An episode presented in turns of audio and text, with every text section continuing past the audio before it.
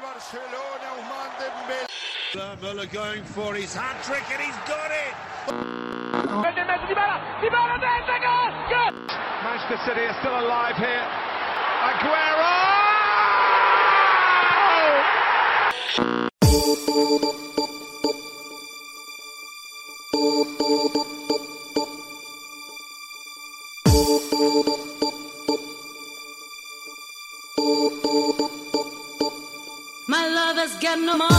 he's got his strong beliefs.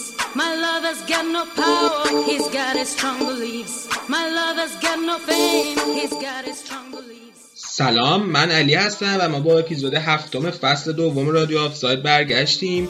توی هفت روز گذشته فوتبال توی لیگ اروپایی به اندازه 14 روز جلو رفته. برای همین ما هم به اندازه دو هفته براتون حرف داشتیم که بزنیم.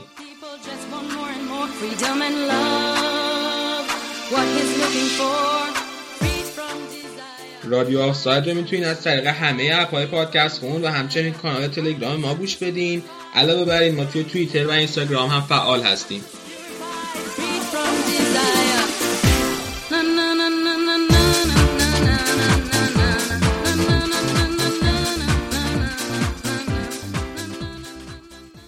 پرونده این هفته رو ما اختصاص دادیم به دربی دلا کاپیتاله و یه تاریخچه کوتاه از این بازی. این پرونده رو گوش بدیم و دوباره برمیگردیم خدمتتون.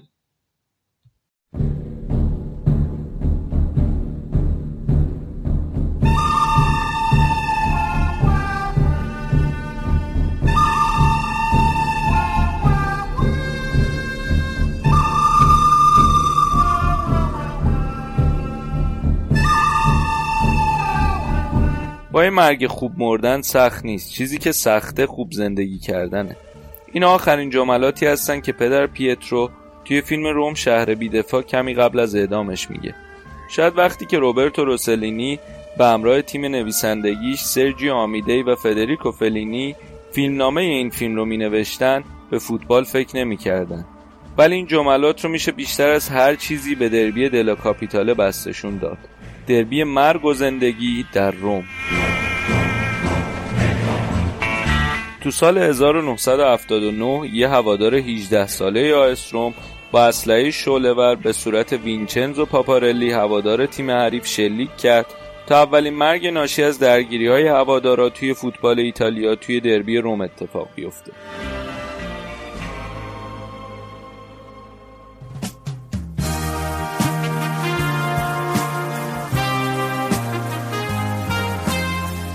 شروع جدال بین تیم‌های لاتزیو و روم برمیگرده به سال 1927 میلادی. زمانی که ژنرال جورجو واکارو که یه طرفدار دو آتیشه لاتسیو بود بنیتو موسولینی رو متقاعد کرد. باشگاه لاتسیو رو از ادغام با سه باشگاه دیگه شهر روم که بعدا هر سه آس روم تشکیل دادن معاف بکنه. تشکیل آس روم آرزوی همیشگی ایلدوچه بود. موسولینی همیشه دوست داشت توی پایتخت یه تیم قدرتمند تشکیل بشه. تا بتونه در مقابل قدرت‌های فوتبالی شمال ایتالیا قد علم بکنه. تیمی که بتونه هم نام و یاد شهر افسانه‌ای روم رو برای همه زنده کنه و هم نمادی باشه برای قدرت مرکزی حکومت ایتالیا.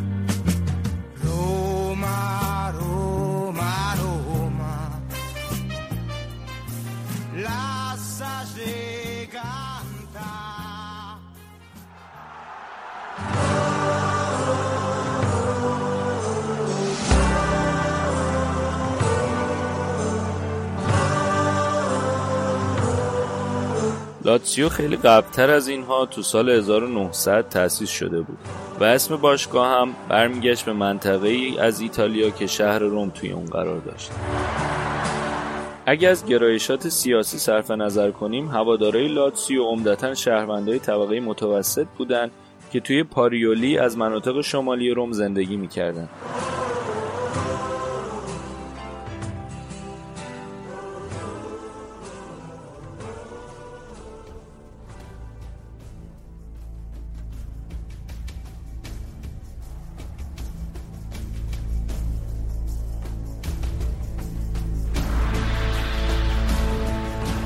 در واقع جغرافیای شهر روم تو شکلگیری رقابت بین دو باشگاه نقش مهمی داره وقتی آس روم تو سال 1927 تشکیل شد اونا تو ناحیه تستاچیو مستقر شدن که در قلب منطقه‌ای با ساکنانی اغلب از طبقه کارگری قرار داشت. همه اینها باعث شد که دعوای اصلی هوادارهای دو تیم بر سر مالکیت شهر روم باشه. جالب اینه که به خاطر همین تقسیم بندی جغرافیایی هوادارهای لاتسیو توی زل شمالی ورزشگاه و هوادارهای آیستروم توی زل جنوبی ورزشگاه میشینن.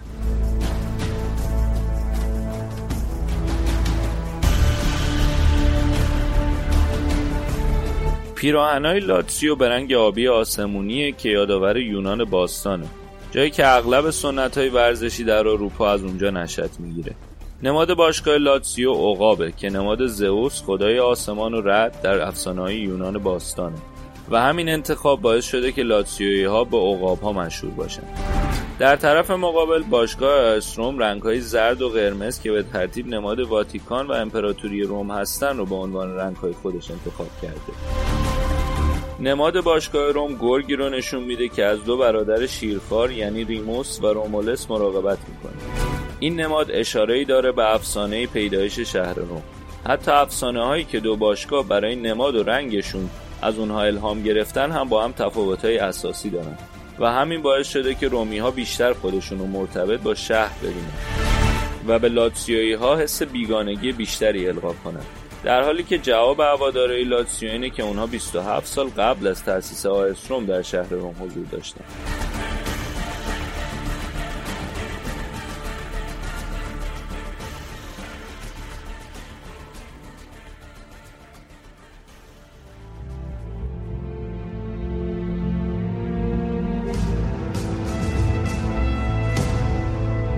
سیاست هم نقش بسزایی توی رقابت بین هوادارهای دو تیم بازی می‌کنه.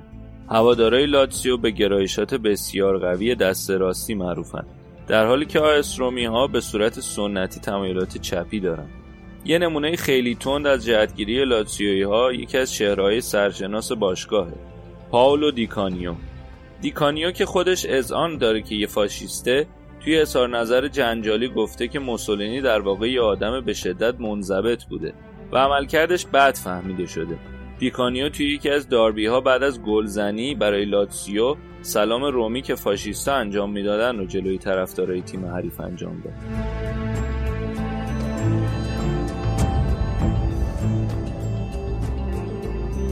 توی یه اتفاق عجیب دیگه در یکی از داربی های اواخر دهه 90 تو سال 1998 هوادارهای لاتسیو یه بنر 50 متری با خودشون به ورزشگاه آوردن که روش نوشته بود آشویت شهر شماست کوره ها خونه های شما هستن و روی یه بنر دیگه نوشته شده بود تیم سیاه ها حیات خلوت یهودی ها البته اینکه بگیم همه هواداره آستروم گرایشات چپی دارن خلاف واقعیته. جایی هم هستن که اتراهای رومی رو نوفاشیستا تشکیل میدن.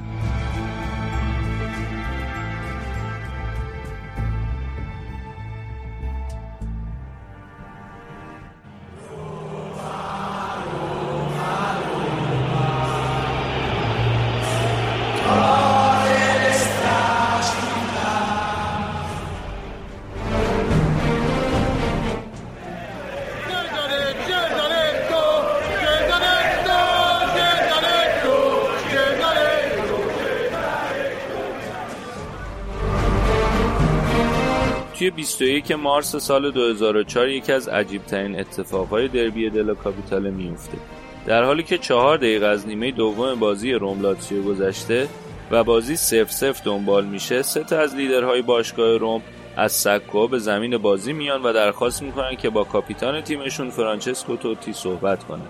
در همین حین جو سکو هم به شدت متشنجه. شایعه‌ای بین سکوها پیچیده که یه پسر بچه به وسیله پلیس بیرون از ورزشگاه کشته شده. اون سوادار اولترا که حالا کنار زمین هستن به توتی میگن که اگه بازی ادامه پیدا کنه بازیکنها کشته خواهند شد. توتی مسترب میشه و با داور صحبت می‌کنه و از روبرتو روزتی داور بازی می‌خواد که بازی معلق بشه. روزتی وسط زمین با آدریانو گالیانی رئیس وقت سازمان لیگ ایتالیا تماس تلفنی می‌گیره. و از گالیانی اجازه لغو بازی رو می‌گیره. پلیس هیچ وقت مرگ پسر بچه رو قبول نمی‌کنه و بعد از بازی هم درگیری شدیدی بین پلیس و اولتراها اتفاق میفته که 13 کشته و 170 زخمی به جا می‌ذاره. بازی هفته بعد تکرار میشه و با نتیجه یک بر یک تموم میشه.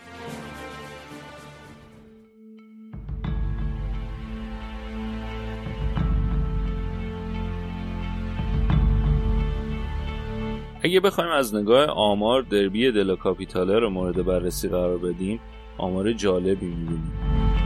اولین دربی روم تو سال 1929 برگزار شده که آستروم با نتیجه یک بر صفر اون بازی رو می‌بره. اولین باری که دو تیم توی ورزشگاه مشترک فعلیشون یعنی ورزشگاه المپیکو با هم بازی کردن برمیگرده به سال 1953 که بازی با تساوی یک بر یک تموم میشه. فرانچسکو توتی با 44 حضور رکورددار حضور توی دربی رومه آلدو پولچینلی و جوزپ ویلسون هر کدوم با 19 حضور رکورددار تیم لاتسیو هستند. توتی با 11 گل گلزنترین بازیکن دربی روم هم هست. دینو داکوستا بازیکنی که اواسط دهه 50 میلادی توی روم بازی می‌کرد و مارکو دلوکیو که بین سالهای 95 تا 2005 بازیکن روم بود هر کدوم با 9 گل بیشترین گل زده رو بعد از توتی در دربی روم دارن. وینچنزو مونتلا با چهار گلی که برای آستروم تو دربی 11 مارس 2002 زده رکورددار بیشترین گل زده توی یه بازی دربی رومه. آرن سلموسن فوتبالیست سوئدی که در دهه 50 برای هر دو تیم بازی کرده و الکسان کولروف که توی دربی آخر روم هم گلزنی کرد تنها بازیکنانی هستند که هم با لباس روم و هم با لباس لاتسیو توی این دربی موفق به گلزنی شدن. از مجموع 171 بازی که دو تیم با هم کردن با احتساب بازی روز شنبه سهم لاتسیو 45 پیروزی و سهم آستروم 65 پیروزی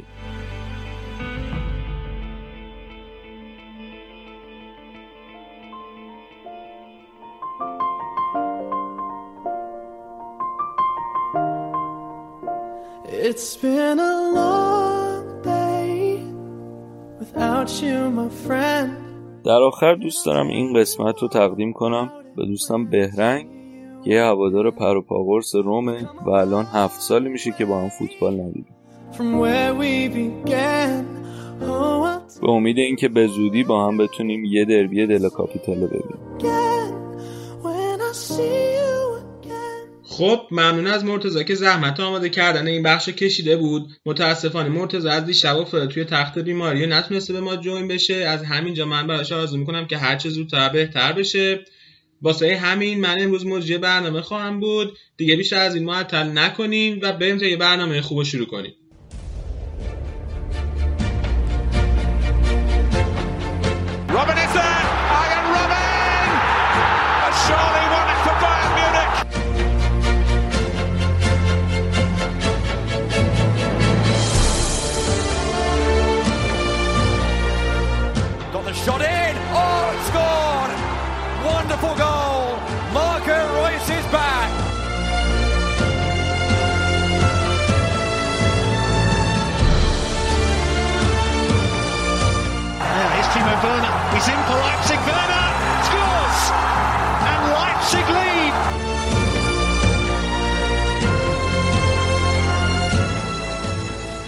خب می‌خوام راجع به آلمان حرف بزنیم توی این بخش.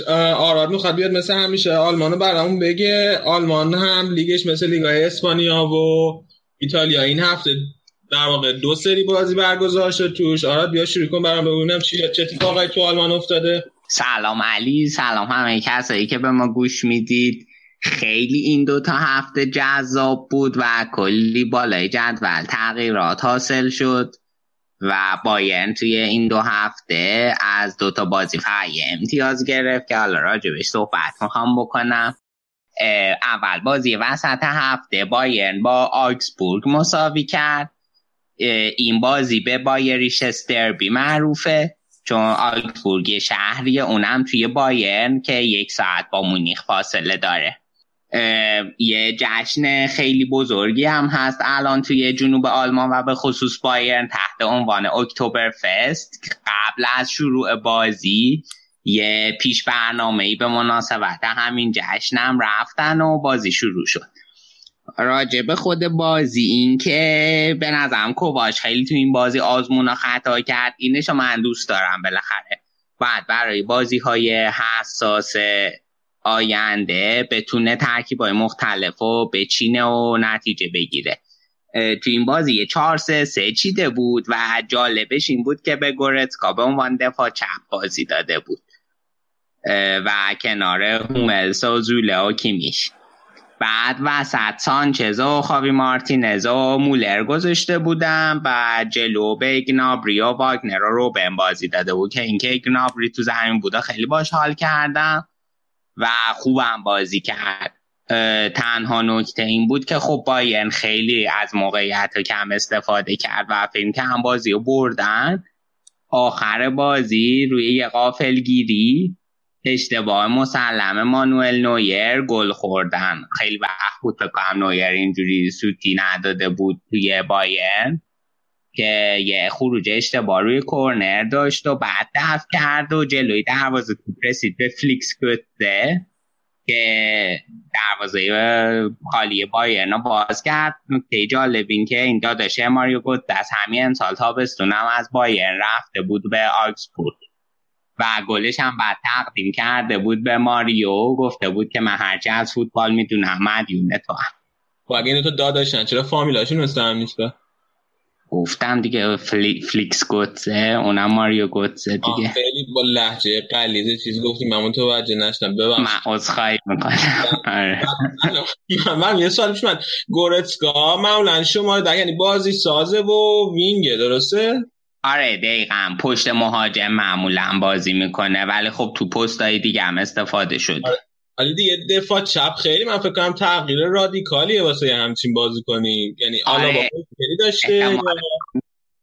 احتمالا. شرح وظایفایی مثل شرح وظایف کیمیش یا فرض کن مارسلو توی رئال داشته دیگه خب. و می‌خواسته تست کنه که چقدر برای نفوذ از کناره ها مناسبه آره خب. ولی قبول دارم تغییر خیلی شوکه کننده. من خودم خیلی قافل گیر شدم. جالبه. آره. بعد بازی دوم بازی آخر هفته باین با هرتا بود که اینم بازی خیلی مهمی بود و توی پای تخت توی برلین. آه اوکی. خب این بازی که توی برلین بود. من فکر کنم که شهاب الان برلینه. شهاب اون جو برلین چجوری بود قبل بازی؟ درست میگم برلینی الان دیگه. سلام علی سلام آراد. آره من الان برلینم جمعه اومدم و مثلا نمی‌دونستم جمعه بازی بایرن و برلینه ولی جو شهر به شدت فوتبالی بود. همه پیرانه آبی هرت برلینو پوشیده بودن و همه به شدت منتظر برد برلینو باخت بایرن بودن. البته این جوی که میگی شهاب احتمالا بازی فصل پیش هم توش تاثیر داشته. فصل پیش باین در حالی به مسافه هرتا رفت که هنوز تحت رهبری کارلتو بود. بازی دو یک عقب بودن و دقیقه 96 97 بود که بالاخره باین تونست گل مساوی بزنه و اینقدر مم ساختن و مسخره کردن که داور اینقدر وقت اضافه می‌گیره تا بالاخره بایرن گل بزنه.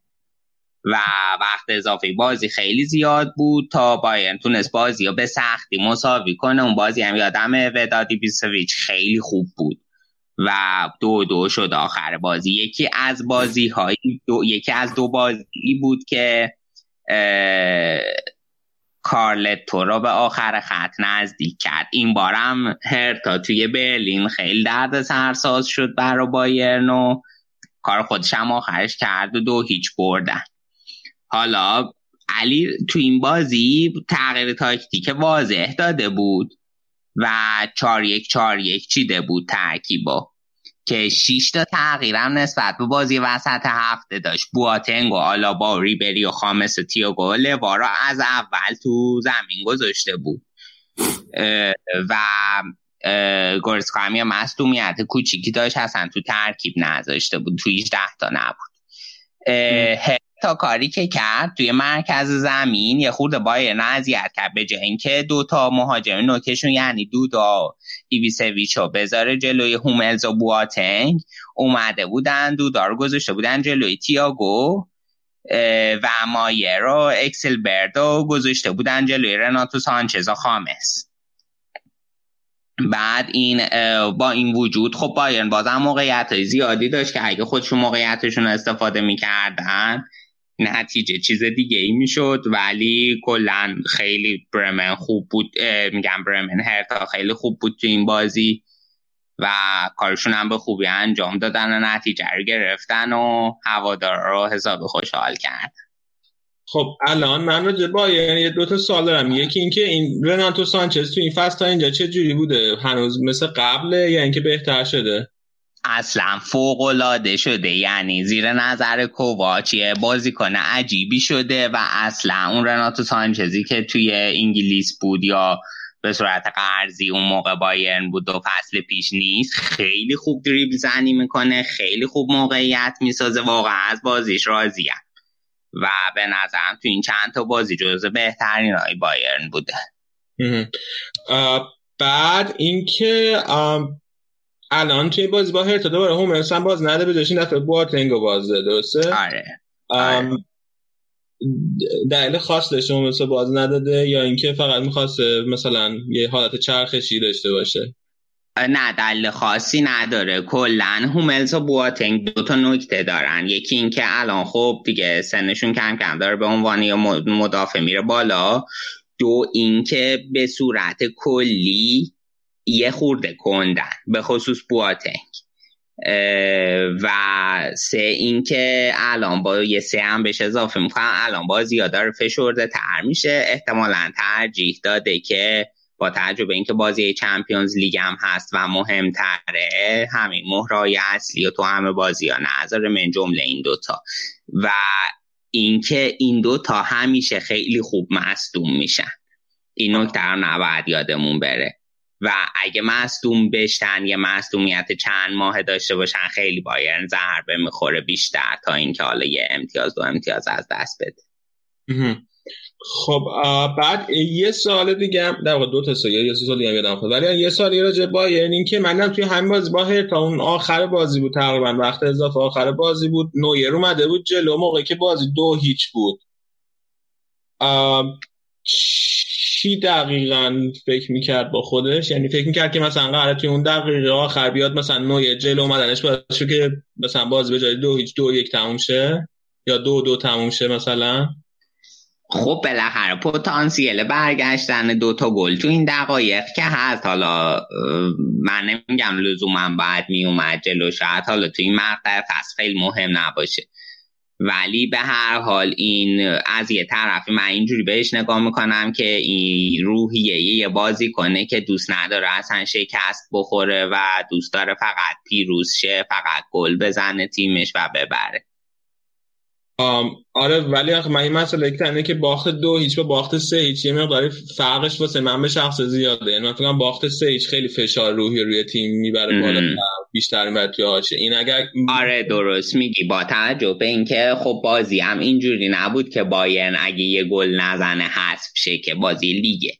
حالا خیلی هم الان اونم اول فصل لیگ که سرنوشت قهرمانی هم تو این بازی قرار نیست مشخص شه. من حق به تو میدم درست میگی.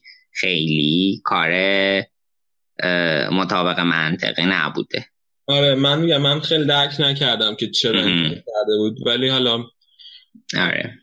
بعد یه سال هم که دارم اینه که, گفتی فصل پیشم جلوی همین هرتا برلین آنجلاتی به مشکل برخورد و از همون دیگه شروع شد تقریبا اخراجش.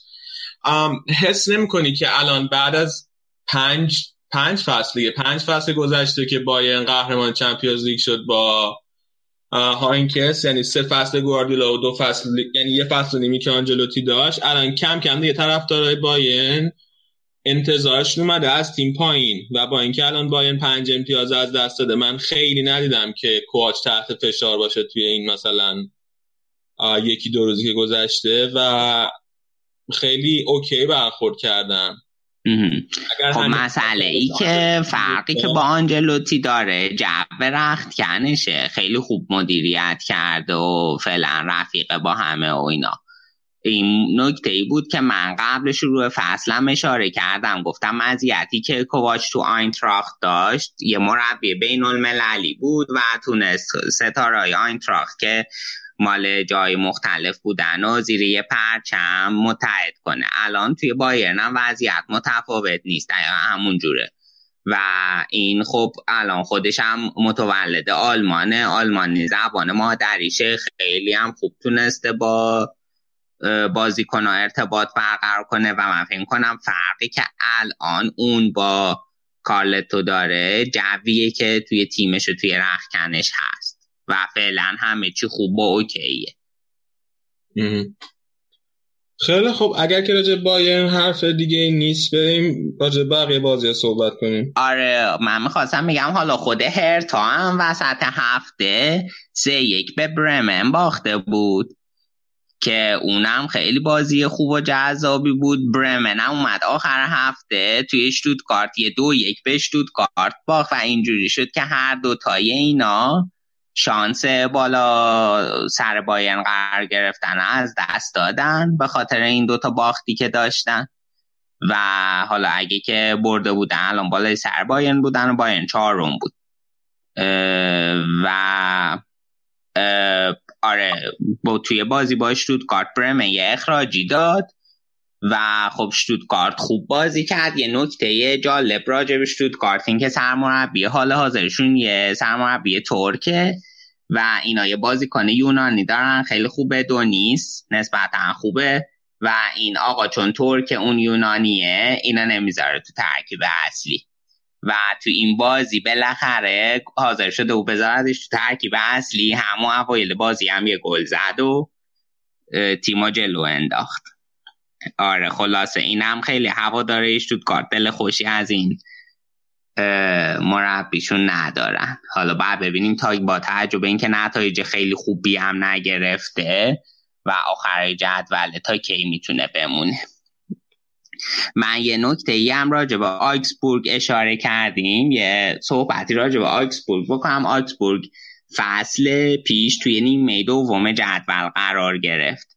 ولی واقعا خوب خوب بودن. هیچ وقت زنگ تفریح نبودن و تیمایی دیگر رو خیلی خوب تونست اذیت کنن.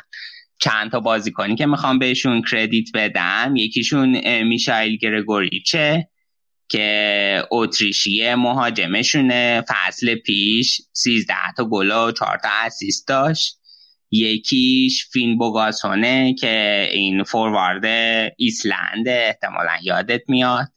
و این دوازده تا گل و سه تا assist داشته. یکیشون کایوبیه این برزیلیه. پنج تا گل و هشت تا assist داشت. این وینگر چپه.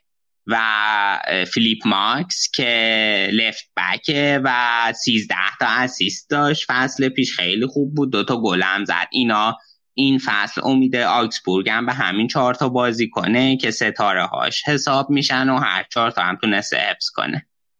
این آخر هفته هم که چهار یک فرای برگو بردن آره آره بازیشون اتفاقا همین قبل ضبط ما تموم شد. آره. آره. بعد بریم حالا اشاره کنیم به آتیش بازی دورتموند. وسط هفته که هفت به نورنبرگ زدن. خیلی خوب بود. چند تا نکته آماری جالب داشتیم بازی. اول که رویس تونست صد دومین گلش برای دورتموند تو این بازی بزنه. که خب خیلی برای هوادارای دورتموند مهم بود و می‌دونیم همه چقدر رویس رو دوست دارن و میپرستن. و از سال 1986 به این ور تا حالا دورتموند نتونسته بود یه بازی یا هفت هیچ ببره توی بوندسلیگا که این رکوردم زد. بازی خیلی جالبی هم بود من فکر کنم چون که یکی اینکه خود رویس کردن گفتی من خودم یکی از معدود بازیکن‌های آلمانی که توی رئال بازی نکرده و من خیلی دوستش دارم. خیلی خیلی بازیکن محبوبی از خود من. بر این نورم بنگر بند نورم برکم بنده خدا. تیم خیلی بدی نیست.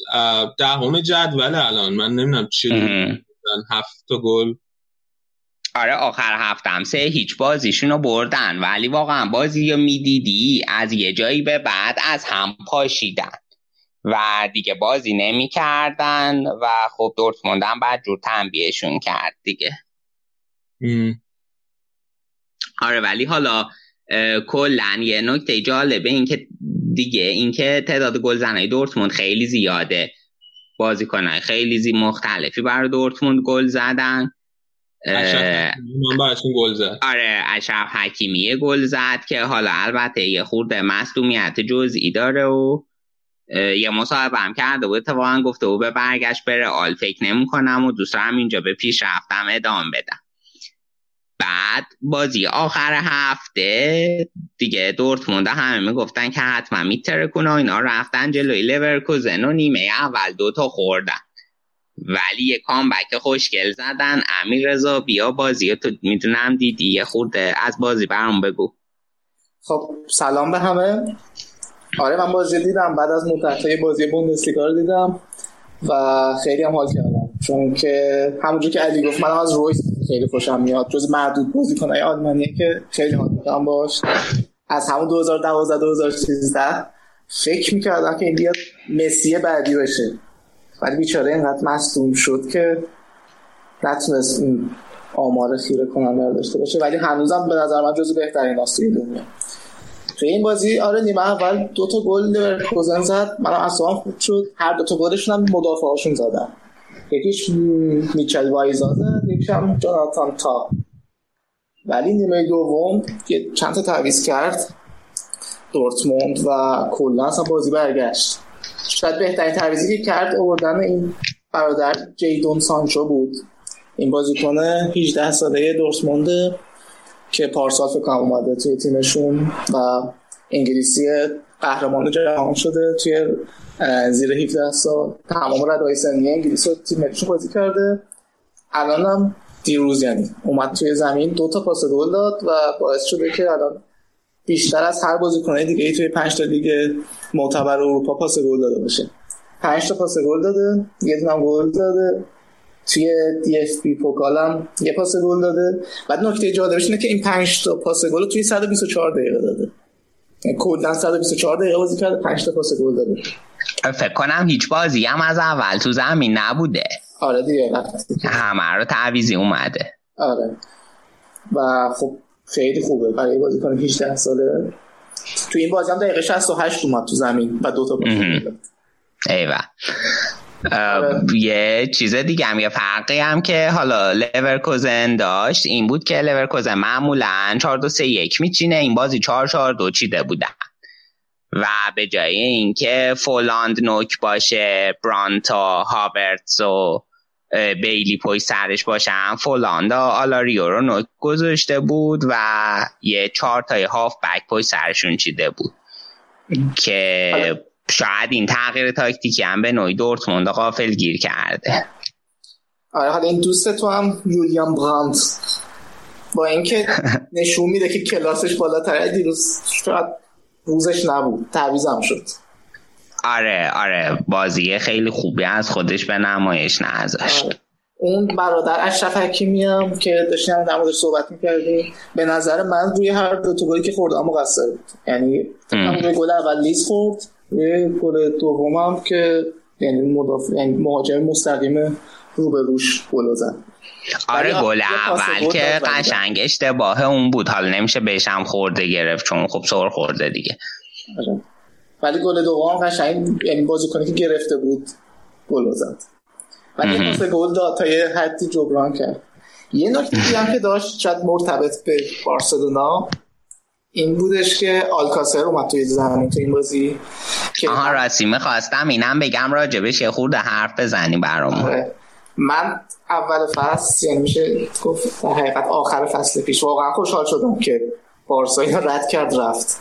چون اصلا توی ترکیب بارسا نمی‌تونست خوب بازی کنه شاید تحت تاثیر بازیکنهای بزرگتر از خودش بود مثل حالا سوارز و مسی و اون اعتماد به نفس نداشت. ولی دیروز که من بازیشو دیدم هم خوب بازی می‌کرد هم دوتا گل زد و دیگه حرفی نداشت دیگه. یعنی خیلی خوب بود. فکر می‌کنم که اینجا اوضاعش بهتر باشه و می‌تونه بازی بهتری از خودش نشون بده. آره خب بارسا راستش فکر می‌کنم که خیلی اینکه برسه به فیکس بارسا براش سخته یعنی غیر ممکنه. صادقانه بخوایم بگیم. اگر فیکس هم بازی می‌کرد فکر نمی کنم نمی‌دونم. اصلا مدل بازی کردنش به بارسا نمی‌خورد. حالا فعلا که انگار بد نبوده. ضمن اینکه مهاجم خود دورتموند ماکسیمیلیان فیلیپ خیلی خوب نبوده این چند تا بازی و آره، بیشتر ازش. انتظار میره احتمالا می‌تونه فعلا جاشو بگیره. آره بگو. آلمان من شاید به خاطر همین رویس باشه که من از دورتموند خوشم میاد. امیدوارم که حالا که اومدن جای بایرن رو گرفتن صدر جدول بمونن همونجا جاشون همونجا نیست. آره حالا ببینیم چی میشه و هفته های دیگه چی میشه. یه نکته هاشی با حال میخوندم. این اه، فاور سرمربی دورتموند مستجر هرلیشه. توی سرمربی چیز لورکوزن. بعد بازی خبرنگار پرسید ازش حالا بعد باخت کرایه رو بالا می‌بری یا نه؟ هرلیش گفت "آه، نمی‌دونم باید برم روش فکر کنم. چرا یعنی توی یه شهر دیگه زندگی می‌کنه؟ آخه اینجا اینا همشون توی آلمان توی قواگه بیتن و یه عالم شهر اینجورین نزدیک هم که مثلا با هم در حد ده دقیقه یه رو 20 دقیقه فاصله دارن. من جمله دورتموند لورکوزن بوخوم تمام اینا کنار همن. تقریبا یه جوری چسبیده به همن. دویسبورگ و آره دیگه احتمال حالا نمی‌دونم محل زندگی فاوره توی دورتمونده یا توی لورکوزن یا یه جای دیگه ولی خب اینم منطقیه که هرلیش یه خونه ای توی دورتموند داشته باشه یا توی یه شهر آره. اون اطراف. لورکوزن مال یه اس... state ش همون state ی که دورتموند هم هست اینا حتی دو تا state مختلف هم هستن. نه نه همون همون ایالت حالا تو آلمان میگم Bundesland.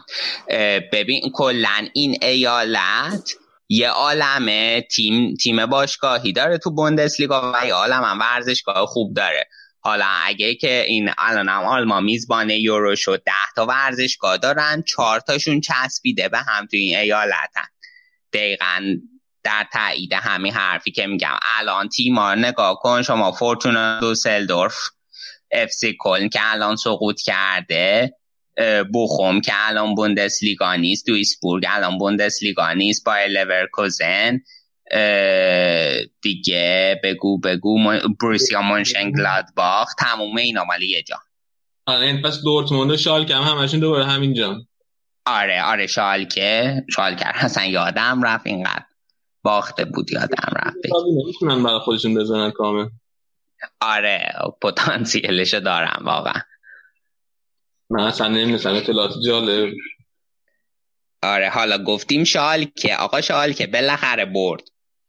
آخر هفته اینا اومدن یکیچ بالاخره ماینتس رو بردن و اولین سه امتیازه گرفتن. چون بازی وسط هفته هم یکیچ به فرایبورگ توی فرایبورگ همین رضا باخته بودن. لو بله. هم مثل همیشه تو ورزشگاه بود کلا چون اونجا زندگی می‌کنه. همینجوری از خونه فکر کنم پا میشه میاد ورزشگاه آره میره شهر زیاد رویت میشه. آره. بعد یه نکته با حال این که بعد باخت به فرایبورگ یا نه همون حدودای event فیسبوکی درست کردن. جشن سقوط شالکه به بوندسلیگای دو برا تاریخ سال دیگه. و تا حالا بیش از 25 هزار نفر join accept کردن این event رو و که بیان به جشن سقوط شالکه. آره؟ قاعدتا آره. بایرنیا یه خورده کول طرف دار می‌کنن ولی اونام خیلی کلن که یا طرفدار ندارن توی آلمان به جز طرفدار خودشون. یعنی هم با دورتموندی ها خیلی کل دارن. هم با بقیه ضمن اینکه یه نکته ای که دارن اینه که قهرمان بوندسلیگا تا حالا نشدن از 1961 دو فکر کنم که بوندسلیگا هست. و آره این نکته خلاصه دستمایه troll کردنشون میشه. جالبه. آره دیگه اینا رو بحثی نداریم. آهان بازی هوفنهایم و لایپزیگ بود. علی بیا یکم از بازی برام بگو. ولی من بازی هوفنهایم و لایپزیگ دیدم اول نکته جالبی که داشت برام این که من نمی‌دونستم تو طول بازی گزارشگر بازی گفت فهمیدم. این ناگلزمن که الان مربی هوفنهایم تابستون قرارداد بسته با باشگاه لایپزیگ که از سال دیگه مربی لایپزیگ باشه و اعلام هم کردن. یعنی یک اطلاعاتی که همه می‌دونن. و برام خیلی جالب این اصلا بدون هیچ حاشیه این قرارداد امضا کرده این اتفاق افتاده و اصلا هیچ حاشیه هم ایجاد نشده دور برش. چون که مثلا رئال که قرارداد امضا کرد با لوپتگی انقدر حاشیه هولوش ایجاد شد ولی مربی هم واسه یک سال دیگه قرارداد بسته و هیچ کس هیچ چیزی نگفته. خیلی برام جالب بود به شخصه. بعد خود اوفنهایم هم اعلام کرده که ما هم زمستون مربی سال بعدمون رو اعلام می‌کنیم و هنوز اون اعلام نکرده بودن.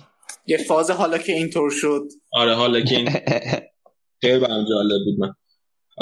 بعد توی بازی اول یه تیر خیلی خوب زدن اول بازی بازیکنهای هوفنهایم که اون گل نشد روی خط اومد پایین و خیلی هم بد شانسی که گل نشد. بعدش دو تا گل پشت سر هم زد.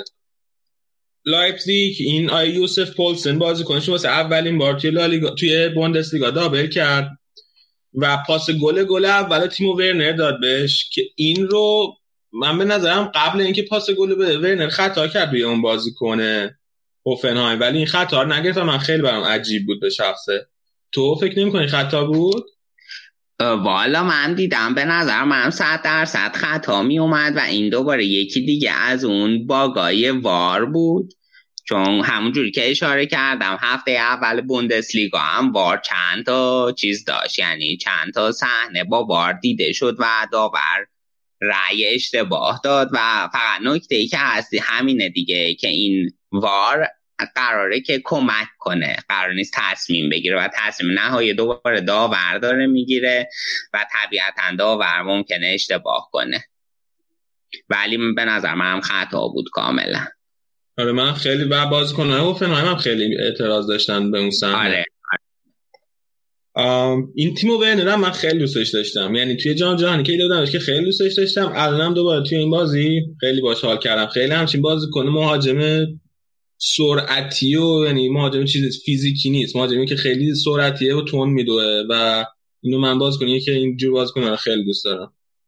آره دقیقا. حسنش دقیقا سرعتشه که تو میگی خیلی هم خوبه. حالا بعد ببینیم که می‌تونه پیشرفت کنه و خفن تر بشه یا نه. آره بعد من شک هم داشتم که این واقعا آلمانیه اصیله یا اینکه دوباره لهستان مهستان اروپای شرقی اینا. رفتم چک کردم این ولی مثل که واقعا آلمانیه یعنی ما هم بابا و از فامیلش فهمید اینا رو دیگه. دیدی از من حسی هم که شاید مثلا مال اروپا شرقی نباشه ولی مهاجم بوده. فوتبالیست حرفه‌ای بوده مهاجم بوده. من نمی‌دونستم هم جالب. کلا تو که توی field شیمیایی نایی ورنر یه اسم تیپیکه. این منطقه است دیگه ورنر هایزنبرگ. چه رفت به شیمی داشت حالا؟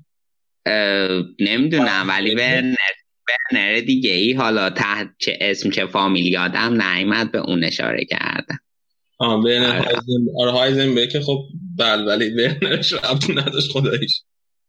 ولی آره, آره. خیلی این تیمو من خیلی دوست داشتم. انشالله میخریمش یه سالی.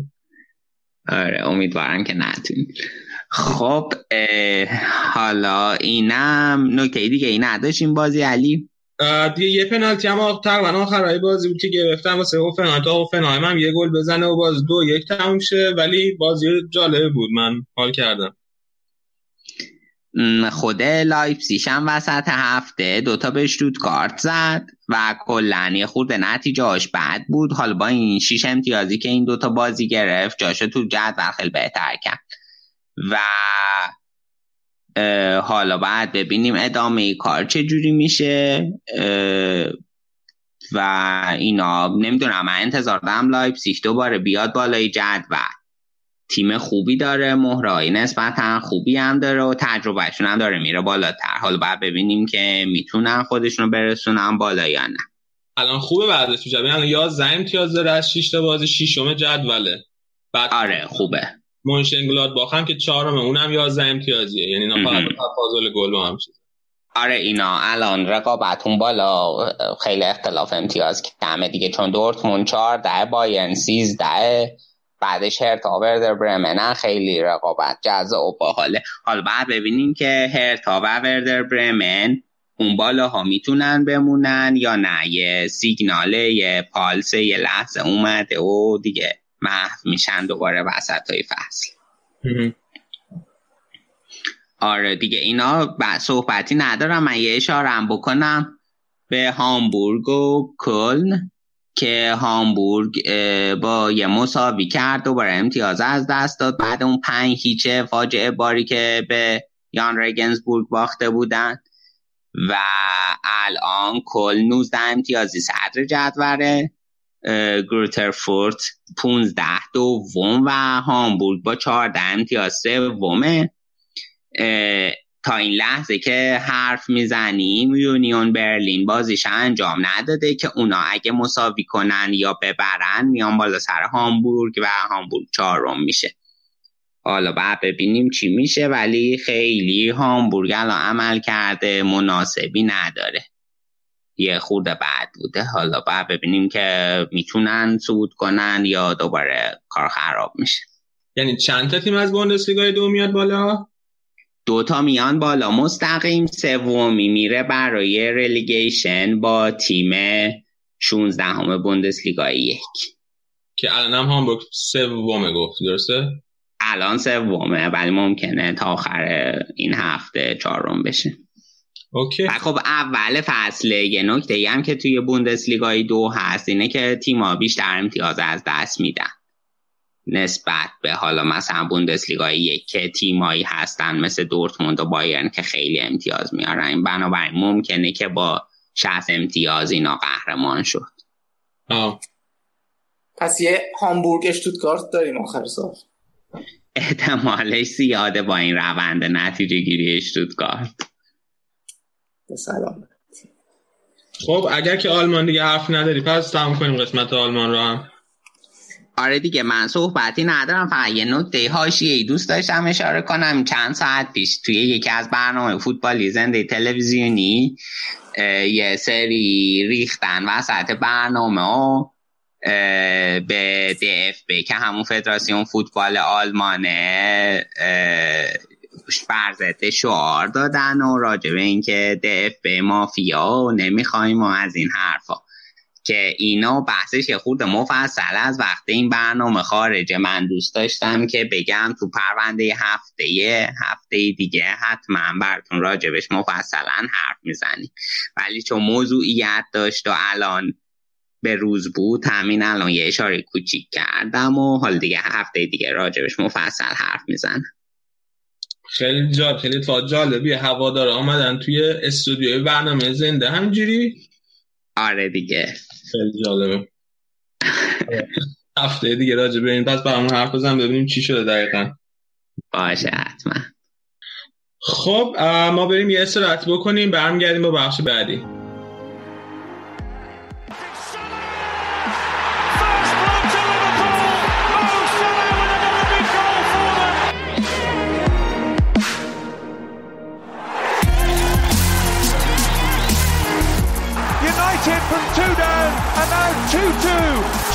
Paul Pogba.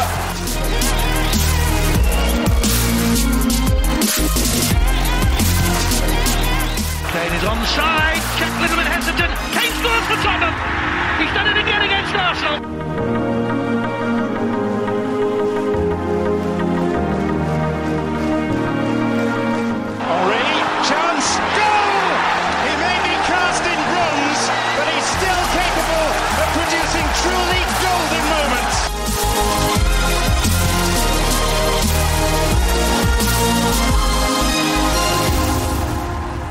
خب شهاب بیا انگلیس رو شروع کنیم. اول بیا راجع به بازی لیورپول دو تا بازی. لیورپول جلوی چلسی حرف بزنیم. این دو تا بازی چطور به نظر نتیجه خیلی خوبی که نگرفتیم سلام. دوباره می‌کنم به علی. نتیجه خیلی خوبی نگرفتیم ولی من نمیگم راضیم ولی ناراضیم نیستم. چون League Cup خیلی لیگ خیلی جام مهمی نیست که بخوام ناراحتش باشم. تنها ناراحتی که دارم اینه که رکورد باخت تو آنفیلدمون شکسته شد چون آخرین باختمون تو آنفیلد برمیگشت به فروردین 96 یعنی یک سال و شش ماه پیش که خب این رکورد شکسته شد. ولی میگم این بازی رازی خیلی مهمی نبود.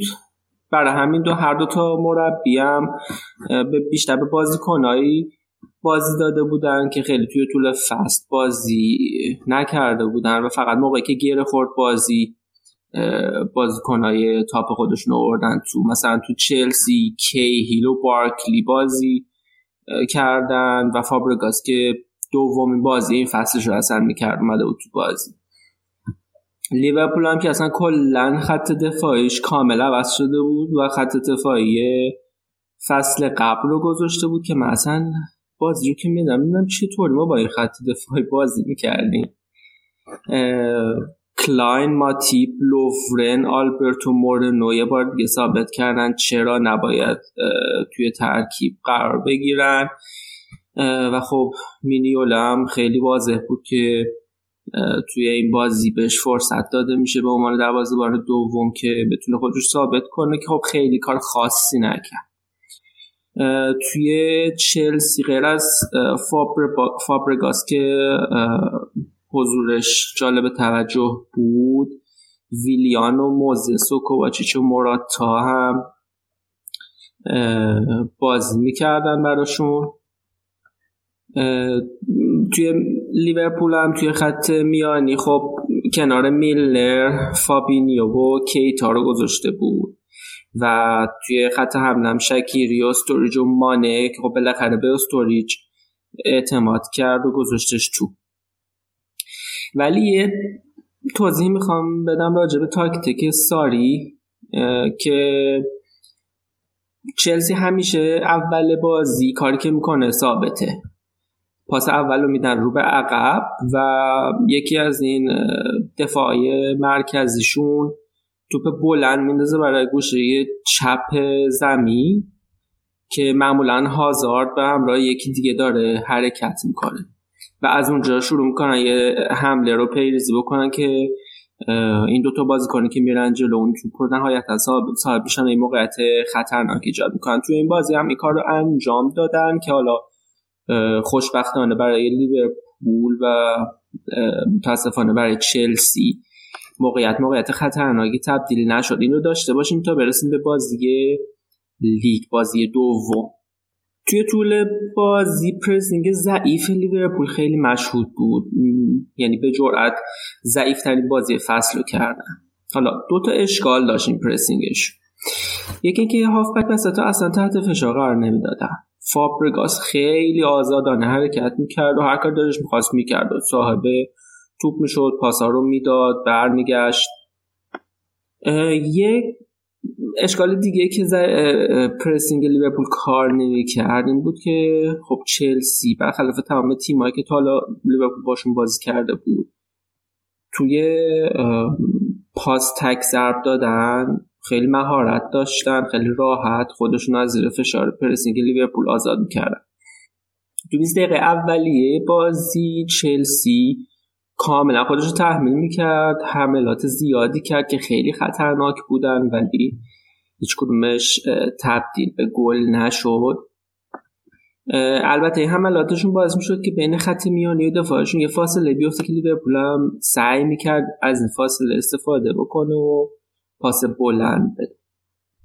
بعد از همون نیم ساعت اول بازی یه تغییر کلوب داد که خیلی فوق العاده به قول انگلیسی ها brilliant بود. کاملا ورقا برگردوند. و حالا این بود لیورپول بود که موقعیت به دست میورد و ولی خب استفاده نمی‌کرد. اون تقریبا بود که فابینیو رو مسئول گرفتن فابرگاس کرد و سایه به سایهش حرکت می‌کرد و اجازه نمی‌داد فابرگاس صاحب توپ بشه. از اونجا به بعد بود که چلسی فلج شد و پشت سر هم اشتباه می‌کرد.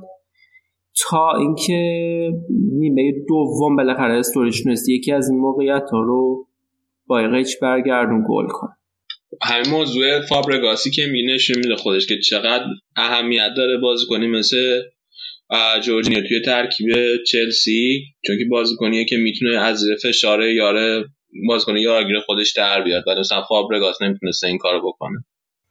دقیقا. توی بازی دوم هفته اتفاقا هدف pressing و یارگیری های لیورپول جورجینیو بود.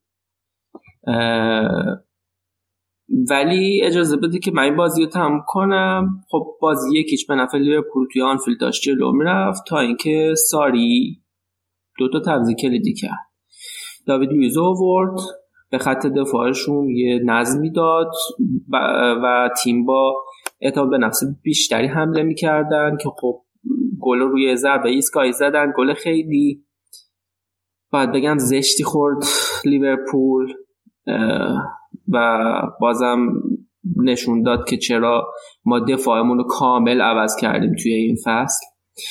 و اصلا نیازی نیست بگم که چقدر هازار توی این پیروزی و گل دوم نقش داشت. توپو گرفت یه لایی زد به بازیکن لیورپول توپو داد به یارشون توپو بعد گرفت. بازیکنها رو دفاع کرد. یه تونل درست کرد توی خط دفاعی خسته لیورپول و گل پیروزی بخششون رو خیلی قشنگ زد. ولی بازی بعدیشون علی بازی توی لیگ که بازی مهمتری بود یه دوئل تاکتیکی تمام ایار بود. خیلی بازی بود که من واقعا لذت بردم از دیدنش. چلسی با ترکیب 4 3 اومده بود بازیکنهای اصلیش آورده بود که یه گام خیلی بزرگی برداره به سمت صدر جدول. و لیورپول هم می‌دونست که این بازی بازی خیلی مهمیه و اونا هم با بازیکنهای اصلی در خط حمله سلا فرمینی و مانه اومده بودن که بازی رو ببرن یا حداقل امتیاز یعنی سه امتیاز به چلسی ندن. او تاکتیک اولیه ساری بود که گفتم همیشه بازی رو شروع می‌کنن توپ بلند میفرستن به جناه چپ. کلوب دست ساریا قشنگ خونده بود. معلوم بود که تکالیفش رو خوب انجام داده توی این دو روزه و ضد این تاکتیکو زد. با بازی دادن آرنولد یه خط عقبتر جایی که هازارد احتمال نفوذ داشت. این تاکتیک اولیه بازیشون رو کاملا خوند. و توی این بازی پرسینگ لیورپول خب مثل تمام بازی های دیگه تمام فضا و کانال های رسیدن به توپ و از دفاع وسط به بازی ساز چلسی که همون جورجینیو که تو اشاره کردی باشه میبست. خیلی مهم بود برای چلسی جورجینیو چون که حالا اگه یه آمار بهتون بگم که چقدر این پرسینگ لیورپول کارا بوده.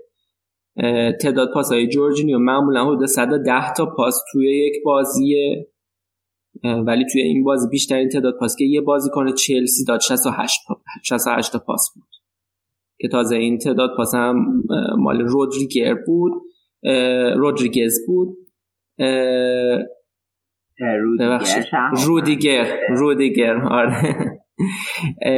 اونم به خاطر این بود که خب فضا رو بسته بودن و مجبور بود دفاع که از مجبور بود چلسی که از دفاعش شروع کنه بازی رو. به جورجینیو نمی‌تونستن بدن ولی جورجینیو خیلی خوب رهبری می‌کرد و قشنگ صحبت می‌کرد. می‌تونستی حرکات دستش رو ببینی حرکات صورتش رو ببینی که داره با بازیکناش صحبت می‌کنه که به این پاس بده یا خودت بیا جلو. و خیلی خوب میونه داری می‌کنه جورجینیو. خب لیورپول در حال پرسینگ بود. فاصله زیاد بین خط میانی دفاعش ایجاد شد که چلسی بارها و بارها از این فاصله استفاده کرد و موقعیت خیلی خطرناکی ایجاد کرد. ولی موقعی که لیورپول حمله می‌کرد چلسی 4 5 1 می‌شد سیستم بازیش و دو تا خط دفاع میانشون خیلی نزدیک به هم بازی می‌کردن که خب هفته های پیش گفتم که این روشیه که می‌تونی جلوی لیورپول بازی کنی و نذاری مهاجم های سریع لیورپول از فضا استفاده کنن یا موقعیتی رو ایجاد بکنن. توی این بازی هم واقعا لیورپول کلافه شده بود. هیچ موقعیت رو نمی‌تونستن ایجاد بکنن. از به خاطر که خیلی نزدیک به هم بازی می‌کردن. لیورپولی البته از نبوده هازار در سمت راست استفاده می‌کردن که بتونن شاید با آرنولد و صلاح از سمت راست ارسال بکنند و موقعیت خلق بکنن. ولی همین نفوذهای آرنولد بود که توی یه صحنه باعث شد جاش خالی باشه و هازاردم با فرار خیلی خیلی خوبش تونست اون گلو بزنه. بعد از اینکه گلو زدن ساری خب معمولا توی بازیاش فول بکاش رو تشویق می‌کنه که نفوذ کنن. ولی جلوی لیورپول این کار رو اکیدن بهشون گفته بود که نفوذ نکنن و کنار دو تا دفاع مرکزیشون باشن. چون می‌دونست که ضد حمله لیورپول خیلی خطرناک. ولی هنوز بعضی موقع لیورپول می‌تونست پشت سر تو مدافع کنار چلسی فضا پیدا کنه. ولی باید بگم که لیورپول بیشتر از ضربات پایانی بعد مهاجمای خودش مثلا یه یه تیکه بود که مانه قشنگ می‌تونست پاس بده به سمت مخالف فرمینیو خالی خالی بود ولی تصمیم گرفت خودش یه برگردون بزنه که خب از بالای دروازه رفت بیرون یا شکیری نتونست تموم بکنه. موقعیت که شکیری تموم نکرد که خیلی بد بود واقعا. آره اون قصد تک به تک بود که زد بیرون. حالا من خیلی طرفدار شکیری هستم خیلی ازش حمایت می‌کنم ولی بعض وقتا یه گلایی رو نمی‌زنه بعض وقتا هم یهو مثل هفته پیش ضربه ایستگاهی رو می‌زنه که اونطور با اون سرعت باعث میشه که گلو بزنه. و خب تعویض طلایی همیشگی کلوب استوریج که آراد مثل این که می‌گفت آره این چیز بوده گفتی تعویض طلایی این الان توی لیست بیشترین گلی که بازیکن تعویض تاریخ پرمیر لیگ زدن سوم شد دیگه. دفو 24 تا زده ژیرو 19 تا زده استوریجا کانو اولگان سولشر 18 تا زدن آره استوریجو. من خیلی ناراحتم که از اول بازی بهش بازی نمیده کلا چون به نظرم هفته خب، پیشم گفتم. بازی اول یه دروازه خالی خیلی بعد و یه دروازه خالی آره. می‌زنه تو. درست میگی ولی در نهایت استوریج بازی کنیه که دلیور می‌کنه. توی همون بازی اتفاقا موقعی که یک یک بودن دوباره از پشت محوط جریمه استوریج شوت زد دوباره خورد به میله افقی. حالا این گلی که توی بازی دوم زدم میگم خیلی اتفاقی نبود. اصلا کلا استوریج خیلی مهارت داره توی همچین ضرباتی. خیلی تا حالا از این گل زده پشت محوط جریمه. و توی این بازی هم واقعا واقعا نبوغ استوریج بود که سه امتیاز و نذاشت چلسی توی خونه خودش ببره.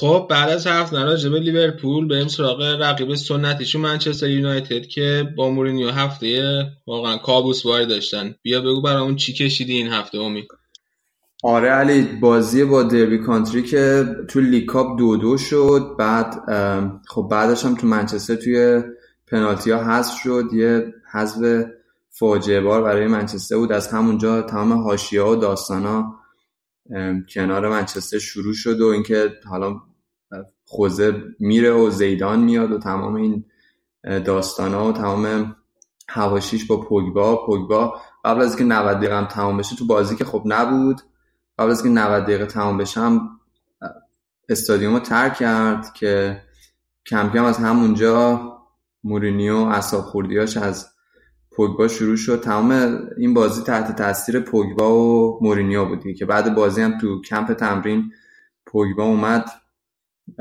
با همه سلام کرد و مورینیو مثل زیر لب یه بهش گفت. فکر کنم داشت صدا رو زیاد می‌کردی داشت بهش میگفتش که از کمپ برو بیرون.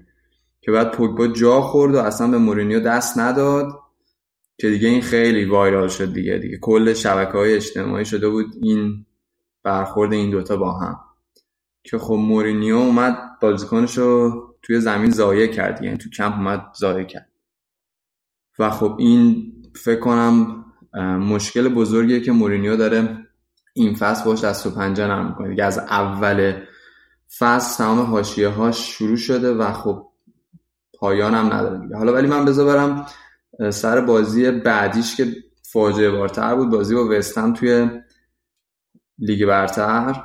و خب از اینجا شروع کنم که مصاحبه مورینیو که از در و دیوار بهونه گرفت یعنی تمام چیزایی که می‌تونست اشکال گرفت. من قبولم در مورد درسته. گل اول آفساید بود. البته اندرسون خیلی حرکت قشنگ که گلش خیلی خوشگل بود. گل دومم خب کاملا اتفاقی بود. یعنی توپ خورد به لیندلوف. یهو تغییر جهت داد رفت توی گل. و گل سومش هم که قبلش خطای واضح روی رشورد بود. ولی خب دلیل اصلی این مشکلات به نظر من این نیستش که این گلا اتفاقی بود. یعنی یه مشکل بزرگتری توی منچستر وجود داره و خود شخص مورینیوه اینکه مورینیو گل سر گل سوم هم خب لیندلوف اومد کشید بیرون. عملا مکتامینی رفته بود تو وسط خط دفاع. مکتامینی که یه هافک دفاعی اصلا تجربه اونجوری نداره بازیکن جوونیه و خب تو چه انتظاری داری که بتونه تو ضد حمله که اتفاق میفته آرناتوویچی که خیلی آماده است بتونی جلوی اینو بگیری. و دفاع باز بود سر اونجا و خب گل سومو خورد دیگه. منچستر هم اینکه یه گل خیلی خوشگل رشفورد زده بود یه فلیک بک داشت نتونستی که بازی برگرده. حالا امید جالبه که قبل بازی دوم یعنی بعد از اون اتفاقاتی که توی کمپ تمرینی افتاد دوباره مورینیو مصاحبه کرد گفت که من پوگبار بازی میدم جلوی وست به خاطر اینکه ایشکی بهتر از اون تمرین نکرده. و فردو نشون روی نیمکت با این حال دقیقه هفتاد بعد اینکه دوی بودن پوگبا رو آورد بیرون و فردو فرستاد. آره خیلی آره خیلی نکته خوبی گفتی. اتفاقا این همین برای خیلی جالبه که خب تو اگه یه با بازیکن اعتقاد نداری و داری باهاش این همه حاشیه داری چرا نمیشونیش رو نیمکت؟ وقتی خودت میاریش توی زمین بعد دقیقه هفتاد میبریش بیرون و خب پوگبا هم قیافش خیلی نشون می‌داد که بعد مورینیو اومد بغلش کرد وقتی داشت تعویزش می‌کرد که پوگبا اصلا یعنی نگاه هم نکرد. همچین چش تو چش هم نشدن. و خب این قشنگ نشون میده که این دوتا با هم چقدر اختلافشون ریشه عمیقی داره و پوگبا داره سعی می‌کنه نیمکت و قدرت رو به عهده بگیره و بازیکنها رو هدایت کنه. از اون ور مورینیو با این مشکل داره دست و پنجه نرم کنه ولی خب من به نظرم واقعا مورینیو تنها مشکل الان باشگاه نیست و مشکل اصلی باشگاه خود مدیریت باشگاه یعنی باشگاهی که اگه یه ذره برگردیم عقب مورینیو خب از اول فصل اون حمایت لازم رو نشد. اینکه می‌دونیم خط دفاع منچستر مشکل داره. سالهاست از وقتی که فرگوسن رفته از وقتی فردیناند و ویدیچ رفتن خب خط خط دفاع منچستر اونقدر استحکام نداشته. وقتی که مورینیو اونقدر حمایت نمیشه که حتی یه بازیکن 80 میلیون یعنی منچستر خب اینکه پول زیادی در اختیار داره می‌تونه هر بازیکنی رو بخره. اینکه هیچ بازیکنی رو نمیاد تو این فصل برای دفاعش بخره و مورینیو حمایت نمیشه. قطعا یعنی باشگاه خودش روی مورینیو اون اتحاد رو نداره و اون فکر لازم رو نداره که بخواد مورینیو رو نگه داره. و خب این یکی از مشکلات بزرگیه که ساختار منچستر مدیریت منچستر اون ثبات رو نداره از هی از این شاخه به اون شاخه میپره. یه چیز دیگه هم میدین که یه ذره معروف شده بود جدیدا منچستر به اینکه خوب می‌تونه کامبک بزن و برگرده بازی. فکر کنم شروعش هم از برد فصل قبلشون جلوی سیتی بود که خیلی خوب برگشتن. برای همین وقتی که عقب افتادن همه گفتن حالا احتمالا دوباره برمیگردن به بازی ولی فکر کنم یکی از ناامید کننده ترین بازی ها رو نشون دادن و شاید همین باعث شد که نه تنها مثلا سنگینی شکست شاید سنگینی بد بازی کردن و این برنگشتن به بازی و داشته باشم برای هوادارش آره واقع... واقعیتش اینه که منچستر بعضی که گل زد اصلا روحیه این که برگرده به بازی رو نداشت. یعنی نشون می‌داد که واقعا شخصیت اون بود رو منچستر نتونسته تو خودش بعد از حالا دورانی که حتی فصل قبلی که اومد دوم شد این فصل داشته باشه. و به نظر من اینجا خود مورینیو مقصره. این که نمی‌تونه بیاد اون اتحاد رو ایجاد کنه که وقتی که بازی دو یک میشه بتونه بیاد بازی رو نگه داره بیاد ثبات خط دفاعی داشته باشه که بتونه برگرده به سه یک. ولی من یه نکته دیگه هم می‌خواستم اشاره کنم. وقتی که من از بی ثباتی باشگاه گفتم یه گری نوید خیلی یه حرف خیلی جالبی زده بود. اینکه ما از قبل این مشکل بی ثباتی رو داشتیم از زمانی که فرگوسن رفته. و من می‌خوام فلش بک بزنم به وقتی که مویس اومد و بعد از اینکه هشت ماه توی باشگاه بود باشگاه تصمیم گرفت که مویس رو اخراج کنه. و بعد دو سال فنخال و حالا سه سال مورینیو. یعنی نشون میده که باشگاه خودش هنوز نتونسته اون ثبات رو توی کادر فنی ایجاد کنه. اگه که فکر می‌کنه مورینیو اون جوابیه که باید برای رسیدن باشگاه به دوباره اون دوران اوجش باشه باید مورینیو حمایت کنه. و خب مثالش هم زدم که اول فصل واقعا مورینیو حمایت نشد. و خب حالا در نهایت حاشیه هم که زیاد زیدان اینکه بیاد مربیگری منچستر رو به عهده بگیره که خب من آخرین خبر که میخوندم تلگراف از قول تلگراف مدیران منچستر گفتن که این خبر صحت نداره و خب حالا باید تا هفته بعد ببینیم ببینیم که مورینیو به قول معروف زمستون رو می‌بینه برف زمستون رو می‌بینه یا نه. حالا یه ذرم کردیت بدیم به وسهام آقای پلگرینی که فصل خیلی بد شروع کرد. کنم پنج تا بازی نبردن. یه مساوی چهار تا باخت ولی خیلی خوب بالا دارن ادامه میدن. سه تا بازی آخر رو خیلی خوب نتیجه گرفتن. با چلسی که سر سف مساوی کردن اورتون رو سه یک بردن. الان منچستر سه یک بردن. باید ببینیم که می‌تونن خودشون رو اضافه کنن به تیمای بالاتر یا نه. یعنی به اون شروعی که اول فصل داشتن هم منتظر بودن که جزء تیمای سقوط کننده باشن ولی الان نمایششون خیلی عالی بوده.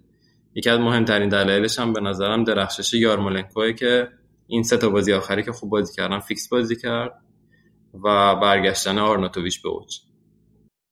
من یستم که یادم اشاره کنم این داستان comeback ی که گفتی اتفاقا من با مورینیو یادم رفتم یه بار search کرده بودم اینکه ما با مورینیو فکر کنم سه بار بیشتر تا حالا comeback نداشتیم که خب حالا این اینکه میگن حالا تیم مورینیو می‌تونه comeback کنه واقعا تیم مورینیو ولی برعکسش مورینیو تا حالا وقتی که گل اول بازی رو زده تیمش نباخته. حتی تو دربی با دربی کانتی هم تو 90 دقیقه بازی رو نباخت دو دو کرد.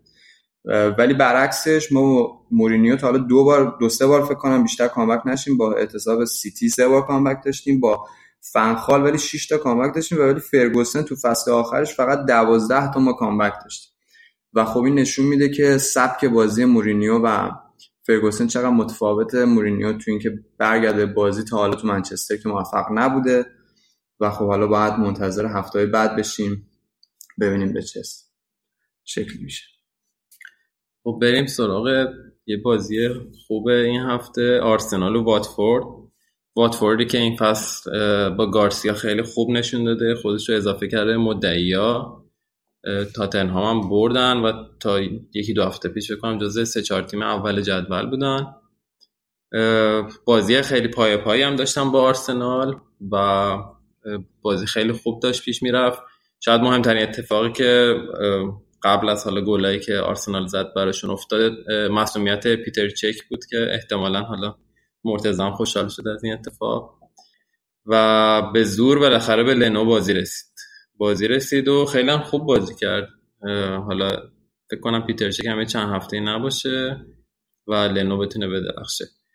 ولی آخره بازی بود که دقیقه 80 اینا دو تا گل پشت سر هم آرسنال زد و تونست از این بازی سربلند بیاد بیرون. دوباره اون تاکتیکی که بازی می‌کرد 4 2 3 1 بود که اوبارو گذاشته بود سمت چپ لاکازت نوک و اوزیل هم سمت راست. خب اوزیل خیلی نمایش بدی داشت در شروع فصل ولی این دو سه تا بازی آخر تونسته خیلی خودش رو برگردونه به دوران خوبش و گل دوم به ثمر برسونه خب بازی بعدی بازی سیتی برایتونه که می‌خوام بگم. بازی سیتی برایتون هم طبق معمول سیتی اومد dominate کرد اومد با قدرت برایتون رو دو هیچ شکست داد. البته برایتون واقعا تو خط دفاعی خیلی منظم کار کرد. خیلی تلاش کردن که گل نخورن ولی خب باز دوباره طبق روال حرکت های ترکیبی استرلینگ و سانه و آگوئرو اون جلو موفق بود توی یه ضد حمله. یه گل زدن و خب بازی رو یک هیچ جلو افتادن. حالا گفتی ضد حمله گل زدن خیلی جالبه. اگه گلای اخیری که منچستر سیتی زد رو نگاه کنیم شاید درصد بالایش از توی محوطه 6 قدم به ثمر رسیده. یعنی قشنگ از جناحین حمله می‌کنن اکثرا هم ضد حمله با سرعت یه پاس ارزی و ضربه تمام کننده از توی محوطه 6 قدم یا محوطه جریمه که اکثرا هم این حرکات رو استرلینگ و سانه شکل میدن. آخه جالبش اینه که ببین نوید اینا که میرن جلو وقتی که سانه اون گوشه توپو می‌گیره اگه دفاع بخواد بیاد که عمق دفاع رو بپوشونه و مثلا نظره که حالا آگوئرو تو اون نیم فاصله بتونه کارو تمام کنه پشت خط دفاعی از پشت حالا سیلوا و حالا موقع دبروینه بود و بازیکنهای دیگه حتی از خط دفاعی گاهی مثلا واکر و اینا اضافه میشن و از اون پشت کاتبک می‌کنن و گل یعنی هیچ فضایی رو نمی‌تونم دفاع وقتی میاد عمق دفاع رو بگیره اینا از جلوتر گل می‌زنن وقتی از جلوتر رو می‌گیره عمق دفاع خالی میشه مثل این گلی که این بازی زدن. حالا گل دوم هم که آگوئرو زد هفته پیشم حسابی از فرم عالی آگوئرو تعریف کردیم و خب این بازی رو سیتی دو هیچ برد. و خب نکته مهمش برای ما داستان جهان بخش بود که دقیقه 75 اومد. آره جهان بخش دوباره اومد. کلا که ده 20 دقیقه آخر میاد. حالا بعضی بازی 10 دقیقه آخر بعضی بازی 20 دقیقه آخر. خیلی هم دل آدم میسوزه براش بنده خدا رو چون خیلی میل به حمله کردن و گلزنی و مثلا حرکات توی عمق داره. ولی خب مثلا جلو بازی با سیتی کلا سیتی داشت پاسکاری می‌کرد. اصلا توپ دست برایتون نمی‌رسید که بخواد.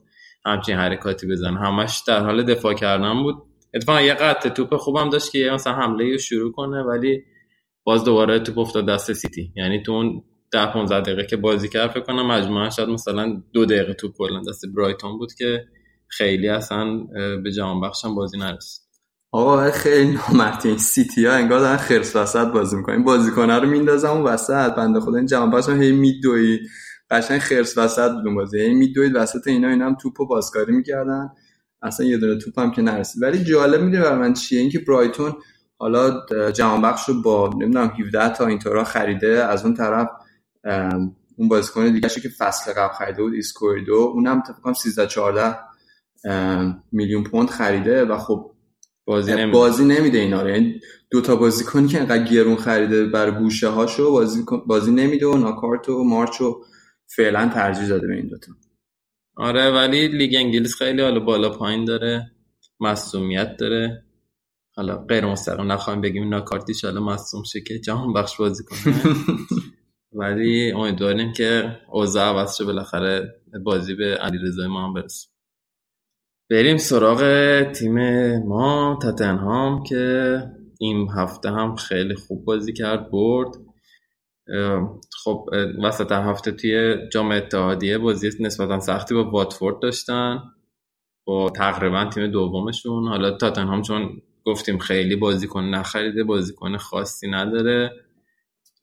تیم دوم خاصی هم عملا نداره. یعنی تیم دومش هم که بازی میده بالاخره تهش سه چهار نفر از بازیکن اصلی مجبورن بازی کنن.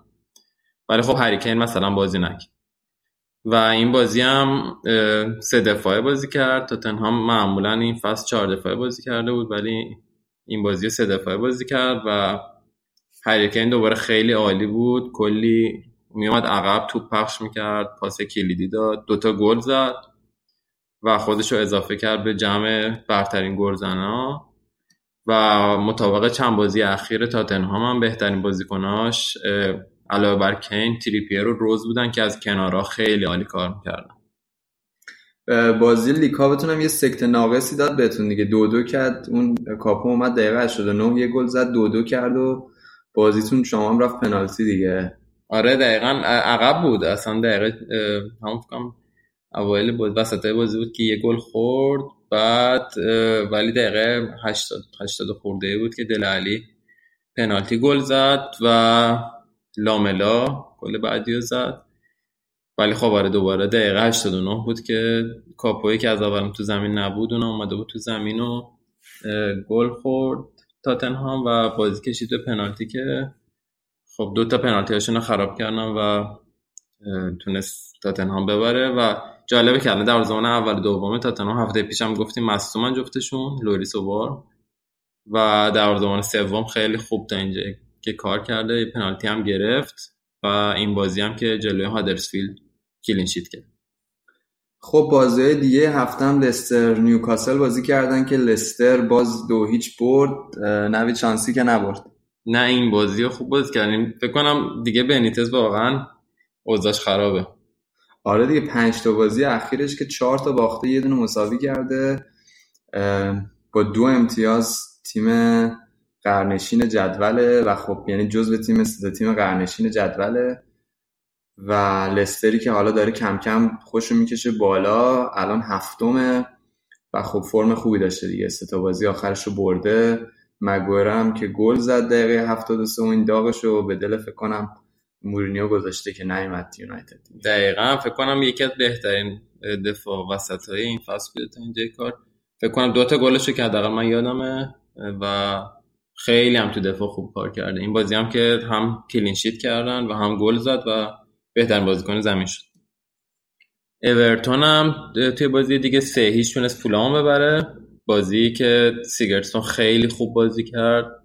دوتا گل زد و خیلی فوق العاده بود دوباره وقتی که ریچاردیسون برگشته اورتون یه ذره برگشته به روند خوب و رو به رشدش یه چند تا بازی اگه یادم باشه اخراج شد ریچاردیسون محروم بود و اورتون ذره اوضاعش خراب شده بود ولی بعد اون دو تا وقتی که جلوی وست هم و آرسنال داشتن تونستن یه با... توی بازی راحت سه هیچ فولامو ببرن و یه ذره اوضاعشون رو بهبود ببخشن و فولام از اون ور اوضاعش یه ذره خطری شد رفت در رده 17 هم.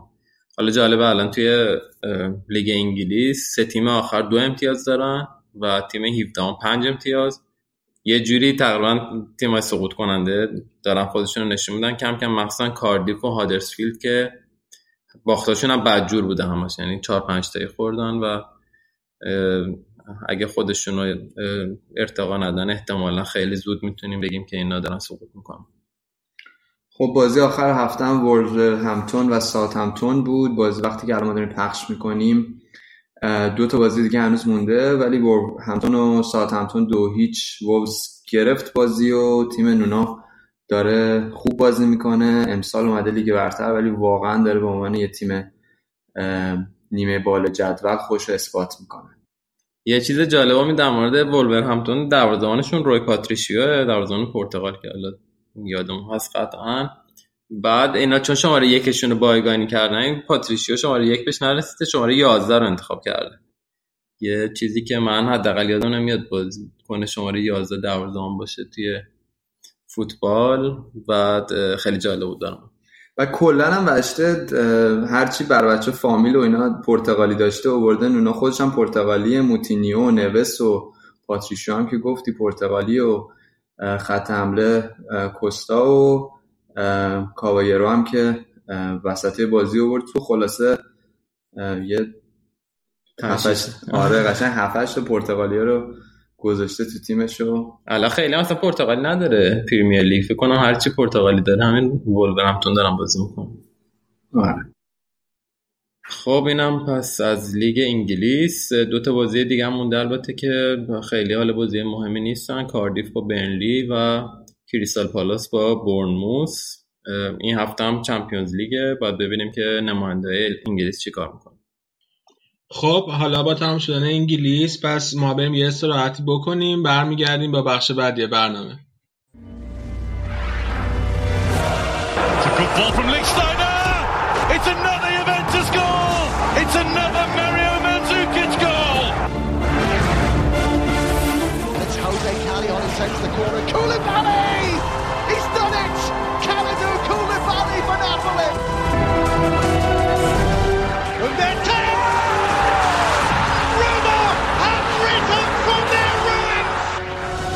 خب ما برگشتیم. تو این هین که ما داشتیم استراحت می‌کردیم سینا هم به ما اضافه شد تا این هفته ایتالیا رو هم ضبط کنیم. این هفته دو, دو سری از بازی ایتالیا برگزار شد. دو هفته از بازی ایتالیا برگزار شد. وسط هفته که هفته ششم بازی ها بود که تیمای بزرگ تقریبا همشون بردن. سلام و درود به شما و همه شنونده های رادیو آف سایت چه اونایی که همیشه پرپاقرس با ما بودن چه شنونده جدیدی که به اون اضافه شدن. آره علی همونجور که گفتی وسط هفته که تقریبا همه بردن البته به جز میلان که حالا راجع میلان صحبت می‌کنیم. اینتر مهمترین بازی شاید اینتر فیورنتینا بود که اینتر دو یک فیورنتینا رو برد.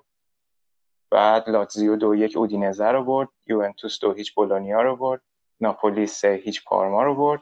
روم هم چهار هیچ فروسینونه رو برد که خودشونو با این برد آماده کردن برای بازی آخر هفته جلوی لاتسیو و میلان هم که بازم توی یه بازی ناامید کننده وقتی بازی جلو بود با امپولی مساوی کرد که حالا بهش می‌رسیم تا ببینیم که وضعیت میلان چجوریه. بعدش آخر هفته بازی هفته هفتم برگزار شد که دوتا بازی خیلی مهم داشت. اول بازی روم لاتسیو بود و بعدش هم یوونتوس ناپولی. من میگم از روم لاتسیو شروع کنیم صحبت کردن. ببینیم تو اون بازی چه خبر بوده. آره روم لاتسیو هم که خیلی بازی جذاب و هیجانی بود. یه پرونده خوبم که این هفته مرتضا رفت راجبش فکر کنم که به نظر یکی از جذابترین دربی های اروپا و این بازی هم قشنگ چیزی که از یه دربی آدم انتظار داره از توش در اومد به نظر من. ولی رومیا بعد اینکه اون چند هفته نتونسته بودن نتیجه بگیرن همونجوری که اشاره هم کردیم هفته پیش بعد مساویشون جلو بولونیا تیمو کامل برای یه هفته دیامبروزیو برداشت دی فرانچسکو میگم دیامبروزیو انقدر این دیامبروزیو رو دنبال کردم تو اینتر قاطی کردم.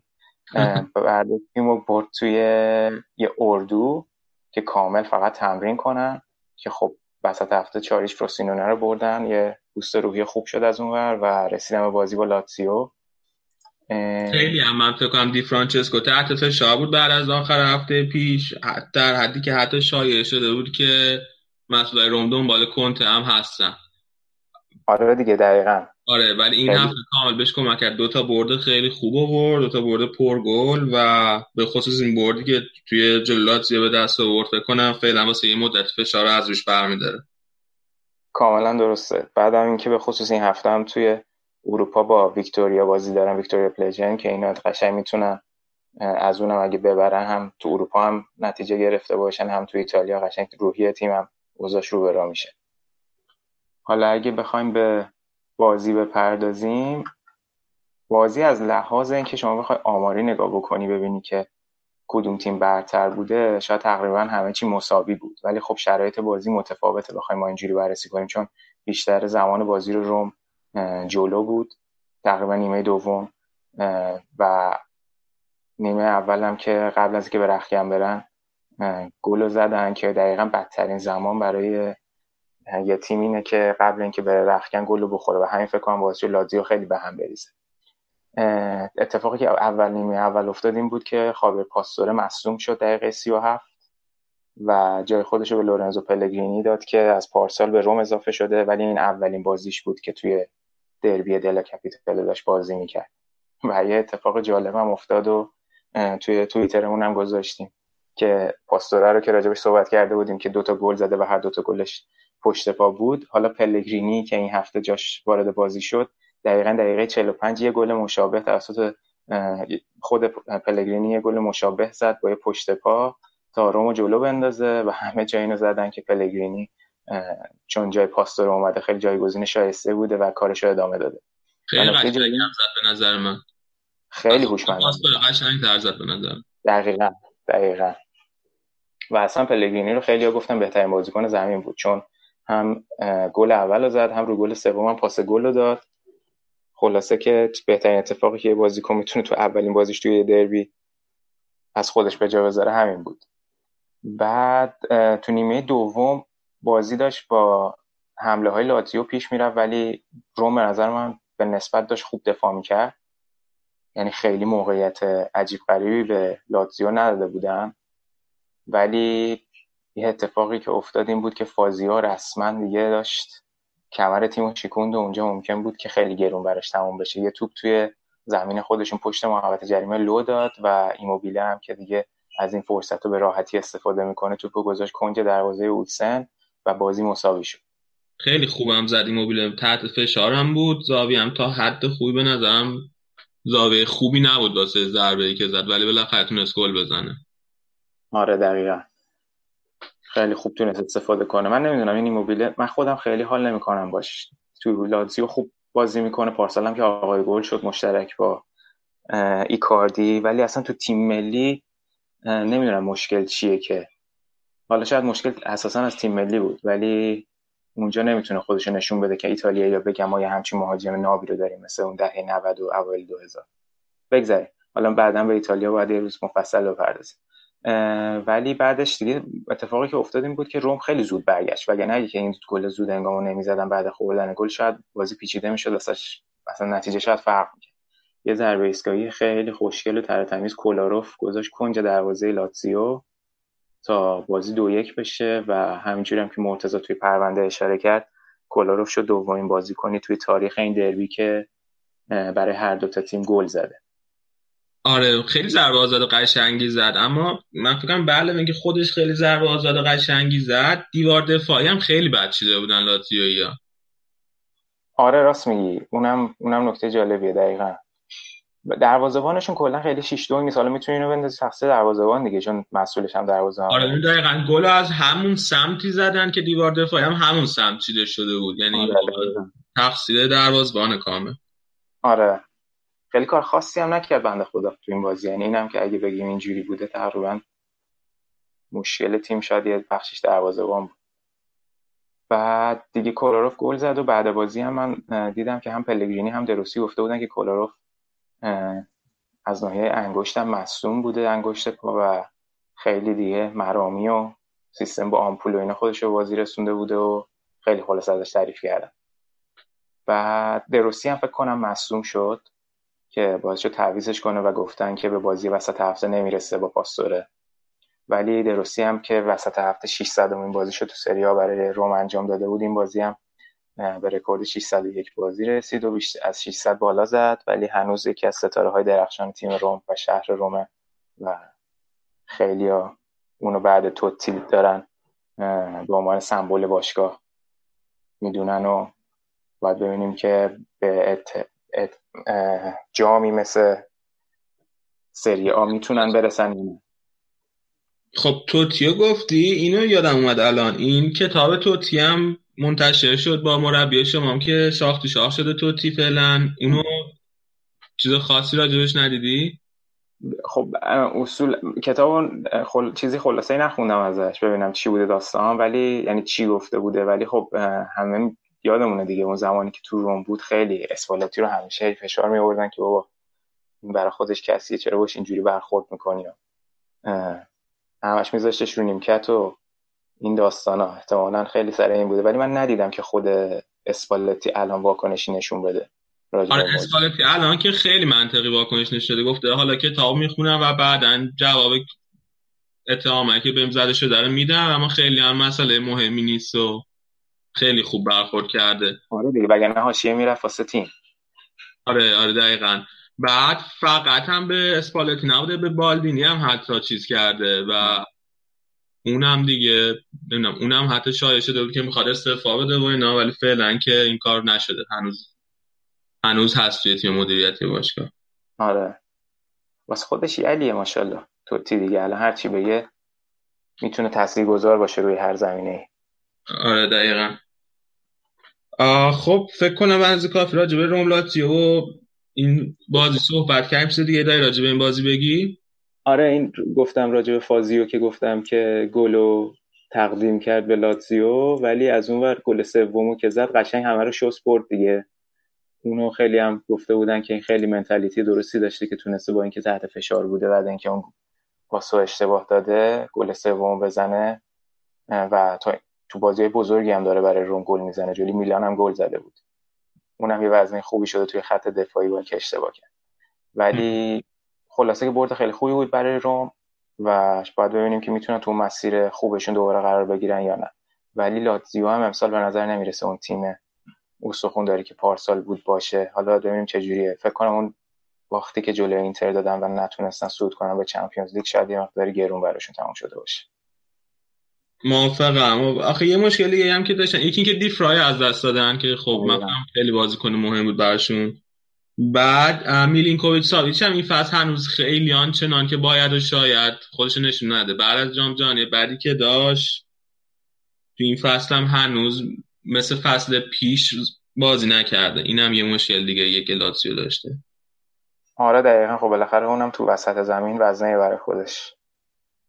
خب بعد از بازی روم لاتسیو بازی یوونتوس ناپولی بود که یوونتوس بازی سه یک برد. نظر به اون بازی بود؟ اون بازی چجوری دیدی؟ دیگه یوونتوس نشون داد که دیگه تقریبا یه لول که چه ارز کنم دو سه لول قشنگ از ایتالیا الان بالاتر اوضاع احوالش. و خیلی تمرکزشون کاملا شاید می‌تونن بذارن روی چمپیونز لیگ. حالا اینکه مثلا لیگو ول کنن ولی خیلی تیم استخوندار رو خیلی دارن قوی کار می‌کنن و فکر کنم روز خیلی خوب مهاجمای تیم بود رونالدو منجوکیچ که دیگه ستاره های بازی هر دوتا اینا بودن و ناپولی هم تقریبا تحت تاثیر بازی خوب اینا قرار گرفت و دیبالا هم نمی‌دونم دیبالا بازی قبل از اول بازی کرده بود یا این بازی پشت رونالدو منجوکیچ شروع کرد. اونم یه تغییر دیگه ای بود به نسبت بازی قبل اگه اشتباه نکنم. ولی فکر کنم که رونالدو دیگه یکی از بهترین بازیاش بود این بازی دیگه. خیلی بازی خوبی داشت رونالدو. روی هر سه تا گل که کامل تاثیر داشت یه ضربه آزاده خیلی خوبم زد که دروازه‌بان خیلی به زور جمعش کرد. آم آره من تو کم رونالدو کم کم داره توی ترکیب یوونتوس جا میفته با مانجاکیچ هم خیلی هماهنگ شده. یعنی راحت دارن هم پیدا می‌کنن به هم کمک می‌کنن و خیلی جالبه برای من زوج این دوتا. آره خیلی این جابجاییاشون جالبه. یعنی الان من نمی‌دونم که مهاجمه. یعنی قشنگ دارن دو مهاجمه بازی می‌کنن و خب این برای تیم‌های حریف برای دفاع خیلی سخته. به خصوص این جابجاییاشون قشنگ یه دفاع رو می‌تونه راحت به هم بریزه.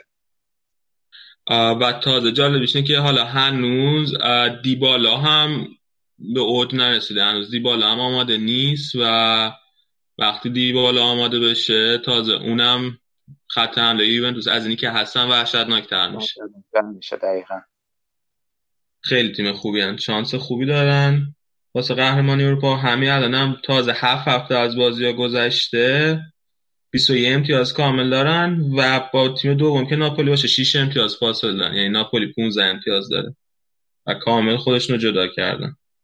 آره دیگه خیلی مهمه. به خاطر اینکه فصل پیش که بازی کشید به اون بازی که ناپولی و جلوی هم داشتن و کولیبالی گل دقیقه آخر زد و ناپولی بود. یعنی تا لحظه آخر پارسال به نسبت بقیه سالا این ذهنیت رو داشتن که ما لیگ, لیگ تحت فشاریم. ولی اینو وقتی از الان تیمو جوری توی فصل پیش ببرن که خیالشون راحت باشه از سریا خیلی راحتتر می‌تونن تمرکز کنن روی چمپیونز آره بعد اصلا کلا جاش که یوونتوس همیشه فصل پیش من که توی سری آ همون اول فصل یک مقدار به مشکل برمیخورد تا اینکه تیم بیاد آماده شه و الگری ترکیب بهترین ترکیبش دستش بیاد. طول می‌کشید ولی این فصل از همون اول فصل با فشار کامل شروع کردن. دقیقا همینجوریه.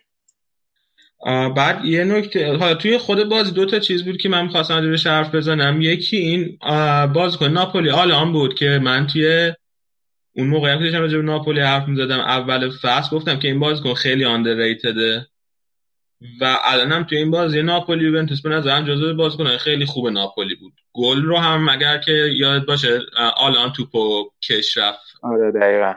و اینو من نمی‌دونم چرا انقدر بازی کنه که آندرریتد تیم ملی برزیل اونقدر توش بهش توجه نمیشه. آره حالا شاید بتونه این فصل یکم کمک کنه به اوضاع آنجلوتی. آره حالا ببینیم چیکار کنه حالا تو تیم ملی برزیل هم می‌تونه فیکس بشه به نظرم. حالا بعد ببینیم چی میشه تو ادامه یکی این آلان بود که می‌خواستم راجعش بگم یکی دیگه این اخراج بازیکن ناپولی و اینو تو این کارت زرد دومو فکر کنی چیز بود درست بود؟ نمی‌دونم خیلی مشکوک بود. می‌تونست نباشه نه؟ آم پاشون به هم برخورد کرد ولی من نمی‌دونم واقعا چقدر چیز بود. اما آره چون که تا قبلش هم ناپولی رو بازی مسلط نبود ولی بالاخره داشت پا به پای یوونتوس میدوی تا حدی. اما دیگه بعدش تمام شد دیگه. آره. بعد خب اینم از بازی یوونتوس ناپولی. بریم سراغ. بریم سر این بازی. یکی بگو بگو. آره آره. یکی داستان یکی اینکه طرفدارای یووه مثل اینکه تو استادیوم خیلی به آنجلوتی بعد و بیرا گفته بودن؟ آره دیدم بودم آره. آره بعد آنجلوتی هم گفته بود که مشکلی نداره من خودم رو با دیدن و به یاد آوردن فینال 2003 Champions League تسکین میدم که خیلی ریز جوابشون رو داده بود. آره.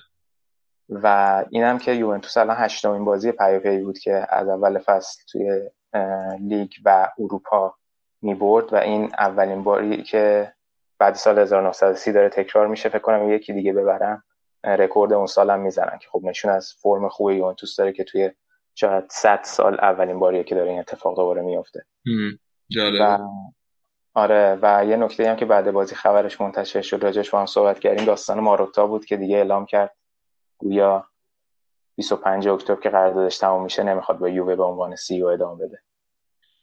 نگفت که نمی‌خوام ادامه بدم. فکر کنم گفته بود بیشتر که حالا هنوز مشخص نیست ولی قراردادم تموم آره. ولی یعنی میمونه با یووه ولی تو این پست احتمالا من برداشتم این بود که تو این پست نخواهد بود دیگه. آخه خیلی گفته بودم می‌خواد بشه رئیس فدراسیون ایتالیا ولی خودش تکذیب کرده بود اینو. آره منم اینو که فکر یه دو هفته پیش شاید یه هفته پیش خبر شدیدم که خیلی شایع بود که می‌خواد ما تا بشه رئیس فدراسیون ایتالیا. و خب خیلی هم اعتراض کرده بودن توی ایتالیا به این موضوع. گفتن یوونتوس می‌خواد دیگه همه چیز ضبط کنه و رئیس فدراسیون ما رو تا بشه.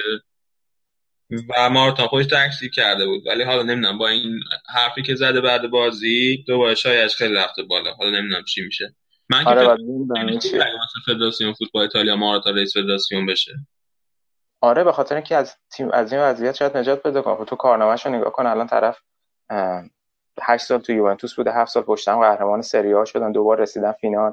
و کنتر رو این اصلا از سینا برداشت آورد و آلگری هم که تو مربی از میلان اخراج شده جرأت اینو داری که مربی رو برمی داری میاری کنی سرمربی یوونتوس و کارنامه پر افتخاری داشته. هیچ شکی توش نیست. آره من فکر می‌کنم این گزینه خیلی خوبی واسه فدراسیون فوتبال ایتالیا. حالا بعد ببینیم چی میشه. آره ببینیم چی میشه. بریم سراغ اینتر؟ بریم. بریم. OK. خب اینتر چطور بود؟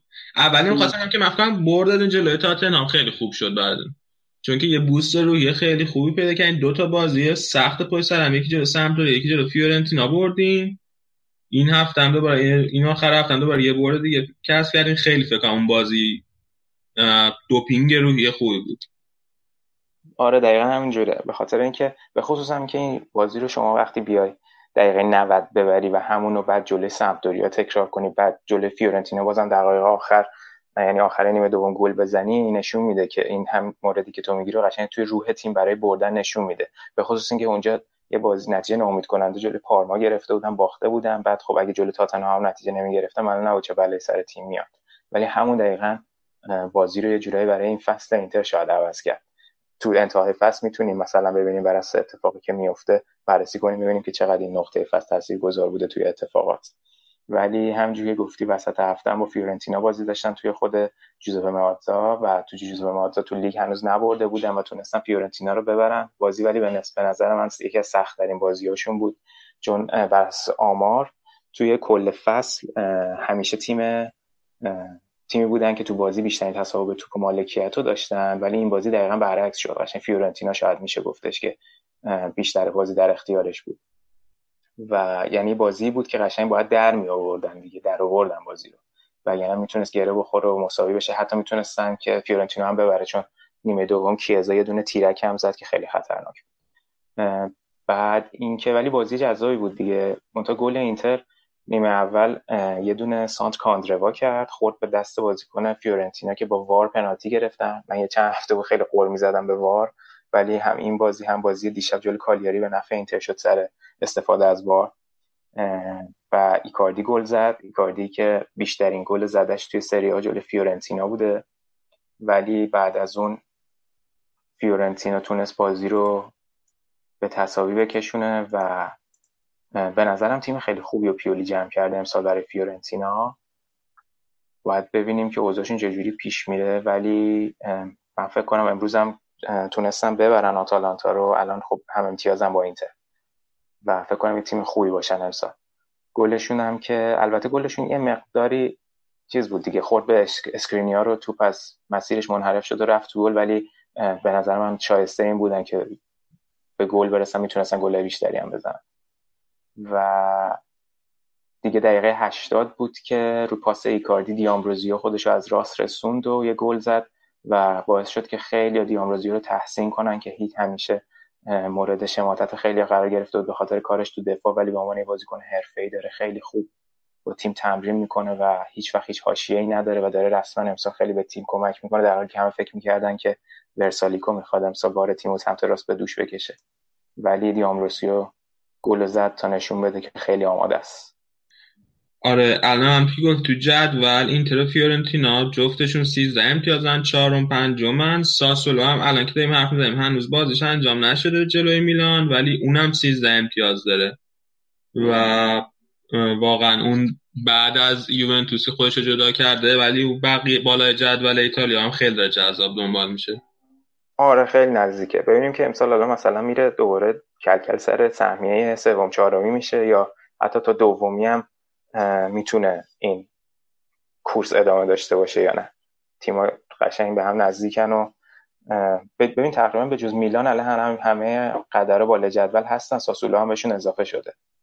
خب خیلی کورس عجیب غریبی دیگه یعنی تو حساب کنی احتمالا تعداد بازی مهمی که توی فصل هست خیلی بیشتر از همیشه است و خب فشار تیم‌ها شاید خیلی فشار بیشتری یعنی رویشون باشه. آره دیگه روم هم با این دو تا برد پای سر همین که آورده الان 11 امتیاز شده 8 جدوله.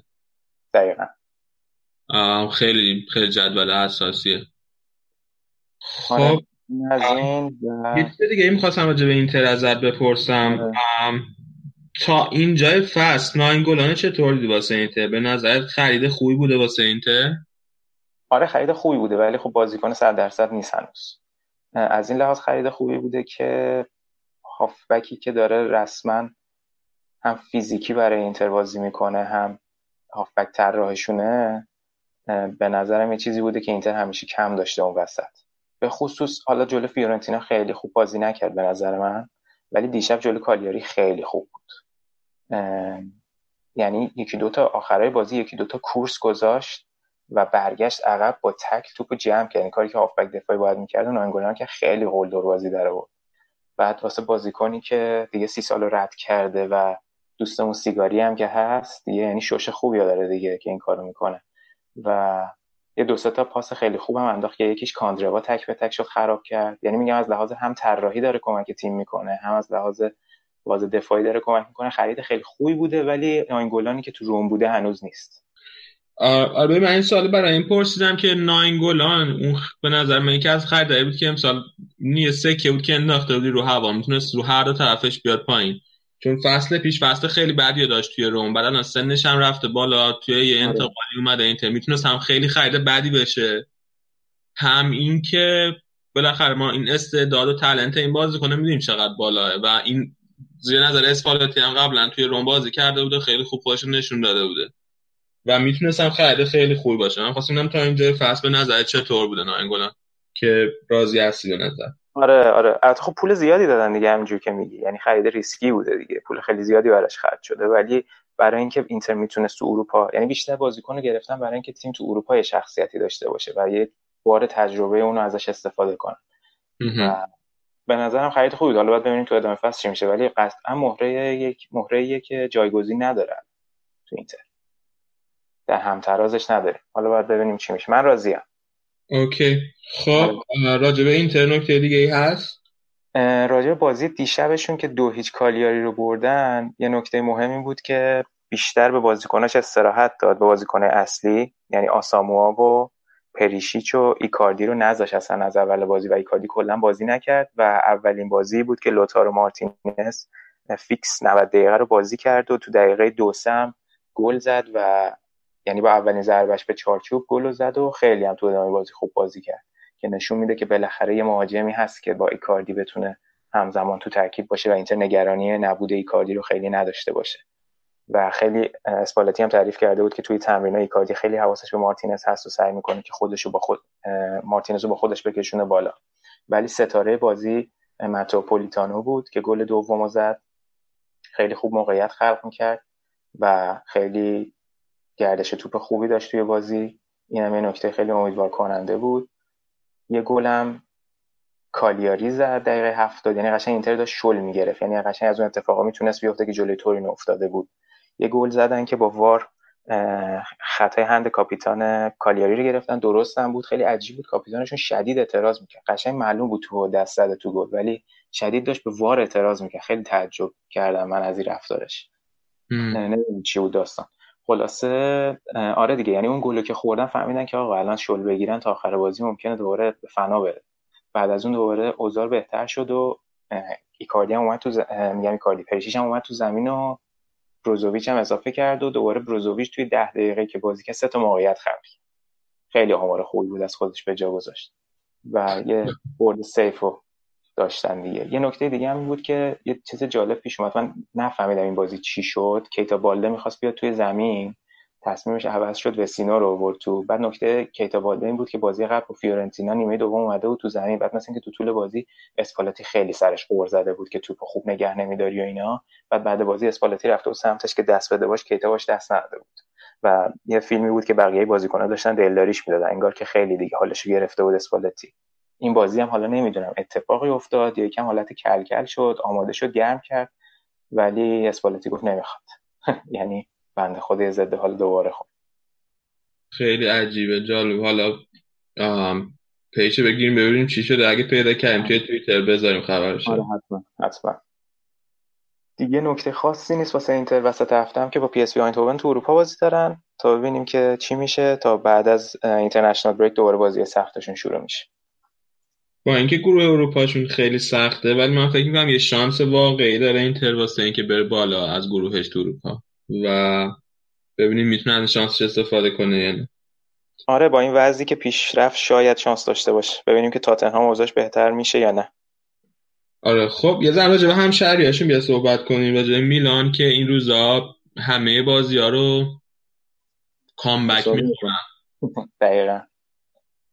آره میلان هفته وسط هفته با امپولی بازی داشت. امپولی که تازه از سری بی اومده و به قول تو هر بازی دارن جلو میفتن و کامبک می‌خورن. من بازی رو دیدم با امپولی ولی بندگان خود میلان خیلی خوب بازی کرد. یعنی حالا درسته که مساوی شدن و باید از موقعیتاشون استفاده می‌کردن ولی این گلر امپولی عجب بازی کرد.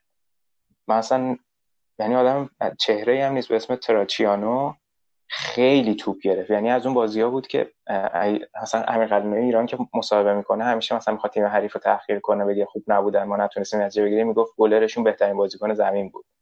ولی رسما به گلر اینا بهترین بازیکن زمین بود. هر چی می‌زدن می‌گرفت. یعنی قشنگ بازیکن میلان شاکی شده بودن و خود گلره دیگه نیمه دوم هر چی توپ می‌گرفت خوشحالی می‌کرد. بعد اینا دقیقه ده میلان گل زدن. یه شوت خیلی خوب بیلیا زد. البته خورد به یکی از دفاع یکی از مدافعین امپولی و کمونه کرد. ولی موقعیت سازیشون خیلی خوب بود و اینو باید ادامه بدن. اون نکتهش این بود که خب ایگواین نبود و بورینی داشت که حمله بازی می‌کرد که خیلی انتقاد شد به بازیش و قشنگ نبود. ایگواین داره احساس میشه تو تیم این چند بازی که مصدوم بوده. کوترونه هم خیلی سر حال نبود. نیمه دوم اومد تو زمین و داستان عجیبش اینجا بود که بازم روی اشتباه خیلی وحشتناک خورد خوردن. رومانیولی که کاپیتانشونه توی محوطه جریمه توپو قشنگ لو داد و بیلیا که گل زده بود. مجبور شد که خطا کنه و یه پنالتی دادن برای امپولی و کاپتزی که برای امپولی این فصل چند تا گل خوب زده تونست پنالتی رو گل کنه و بازی یک یک بشه. ولی میگم خب توقع از میلان و گتوزو این بود که این بازی رو ببرن و دوباره الان فشارات دوبله سوبله شد روی گتوزو با این اتفاق. حالا آره کال دارم که بازی نمیده گتوزو خیلی رو اعصاب منه. یعنی نمی‌دونم واقعا چرا. کیو نفهمیدم؟ کالارا دفاع وسطش. آره آره آره. نه اصلا وسته رو موساکی و رومانیولی. اصلا با بازی نمیده. قشنگ الان رومانیولی حالا بازوبند دستشه ولی خب داره ضعیف بازی می‌کنه دیگه. نمی‌دونم چرا از کالارا استفاده نمی‌کنه.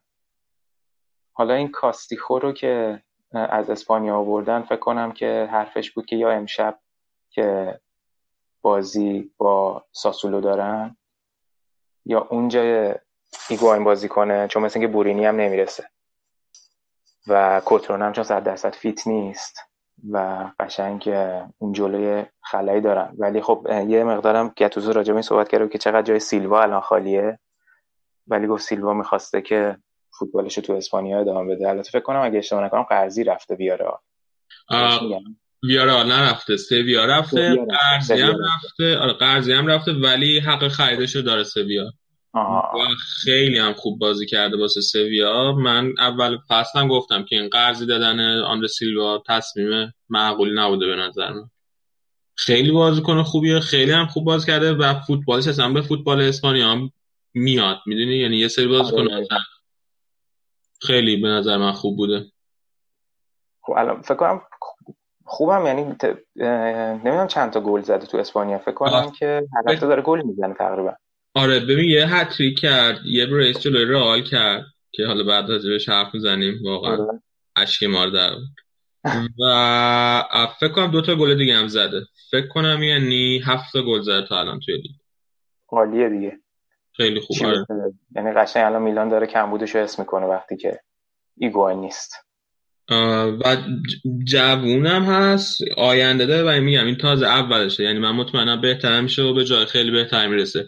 اینو رونالدو خیلی تعریفشه یه بار یه مصاحبه کرده بود پارسال که رفته بود میلان رونالدو مصاحبه کرده بود ازش پرسیده بودن راجع به آندر سیلوا. خیلی تعریف آندر سیلوا کرده بود. آره دیگه احتمالاً تو پرتغالم بیشتر میبینتش تو تمرین و اینا می‌دونه آره. که تو چه وضعیتی قرار داره. آره. آره دیگه رسما باخت کرد تقریبا میلان با این رفتم ولی خب میگم گتوزو گفته بود من خیلی اصرار کردم نتونستم نگهش دارم. حالا باید ببینیم که چه اتفاقی میفته تو ادامه فصل. ولی میلان یه اتفاقی هم که دیگه افتاد. حالا داستان کنته که هر هفته و هر روز راجبش صحبت میشه همه جا. ولی معلوم نیست واقعا اوضاع از چه قراره. ولی فکر کنم اون موردی که تو هفته پیش گفتی راجب اون پولی که داره از چلسی می‌گیره اون یکم نقطه کلیدی داستانه. آره ببین تقریبا 10 میلیون یورو داره سالی از چلسی می‌گیره و خب اگر کنته بخواد این 10 میلیون یورو ول کنه اولا که مثلا باشگاهی مثل میلان یا رومی که این هفته اوایل هفته شایعش بود چقدر اینا حاضرن به کنته حقوق بدن؟ چقدر می‌تونن به کنته حقوق بدن؟ دقیقاً 10 میلیون یورو برای مربی خیلیه برای یه سال خیلی با آره 10 میلیون یورو واسه یه مربی خیلی زیاده. و اینکه علاوه بر اینکه حقوق مسئله حقوق کنته وقتی می‌خواد بره یه تیم قطعا فکر می‌کنه و نگاه می‌کنه به اسکوادی که داره به لیست بازیکنایی که داره. و من فکر نمی‌کنم که الان میلان میلان الان سر چهار تا رتبه اول که به نظر من اصلا نمی‌تونه رقابت کنه سر دو تا رتبه واسه یه یوروپا لیگ می‌تونه رقابت کنه. و من آره می‌تونه جذاب باشه واسه کنته همچین پروژه درستم درستم شد. مگه اینکه بخواد دیگه مشخص کنه تا سال دیگه بیاد که خودش تیم خودش ببنده. آره توی تابستون سال دیگه احتمالش بیشتر بیاد به نظر من. چون موقع می‌تونه تیم خودش ببنده و پروژه خودش رو تعریف کنه راحت تر منم فکر کنم اگر هم کنت اومدنی باشه به میلان تابستون میاد. نه درسته.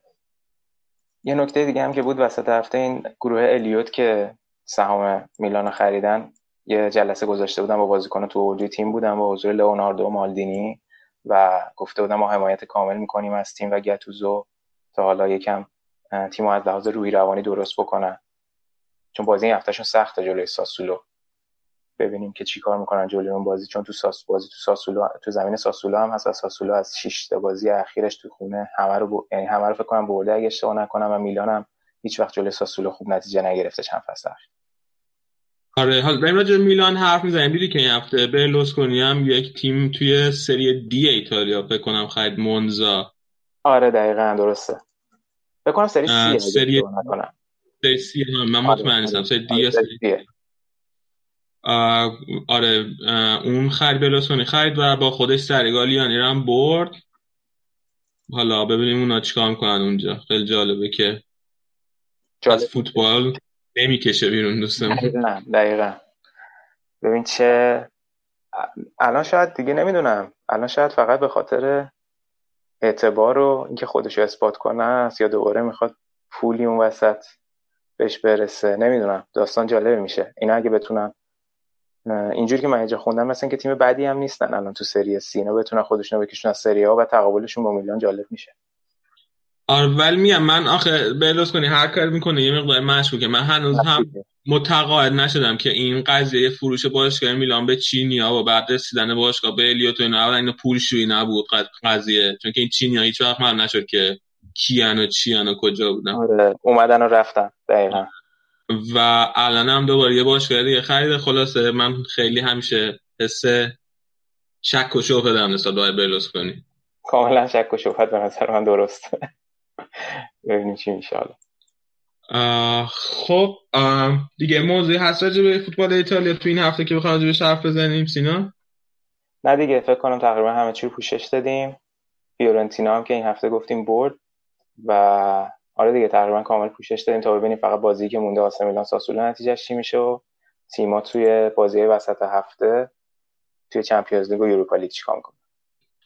خب خیلی ممنون. از اینکه اومدی و ایتالیا رو کاور کردیم. ما بریم یه استراحتی بکنیم دوباره برمیگردیم با بخش اسپانیا. Lionel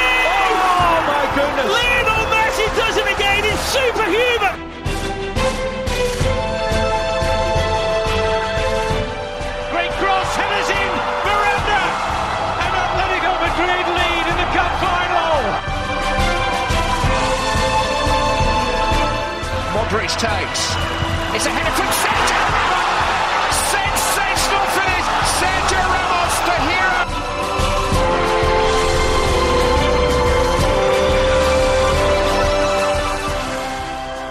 خب برگشتیم با بخش اسپانیا می‌خوایم الان راجع به بازیایی که توی این هفته برگزار شد توی فوتبال اسپانیا حرف بزنیم فوتبال اسپانیا هم دو هفته از بازیش برگزار شد هم بازی وسط هفته داشت هم بازی آخر هفته اول می‌خوام بازی های غیر از بازی رال بارسا رو به طور خلاصه راجبش حرف بزنیم. بعدش میریم راجع به بارسا حرف می‌زنیم و بعدش هم راجع به رال توی بازی های وسط هفته اولین بازی بازی اسپانیول جلوی بار بود که اسپانیول یک هیچ برد.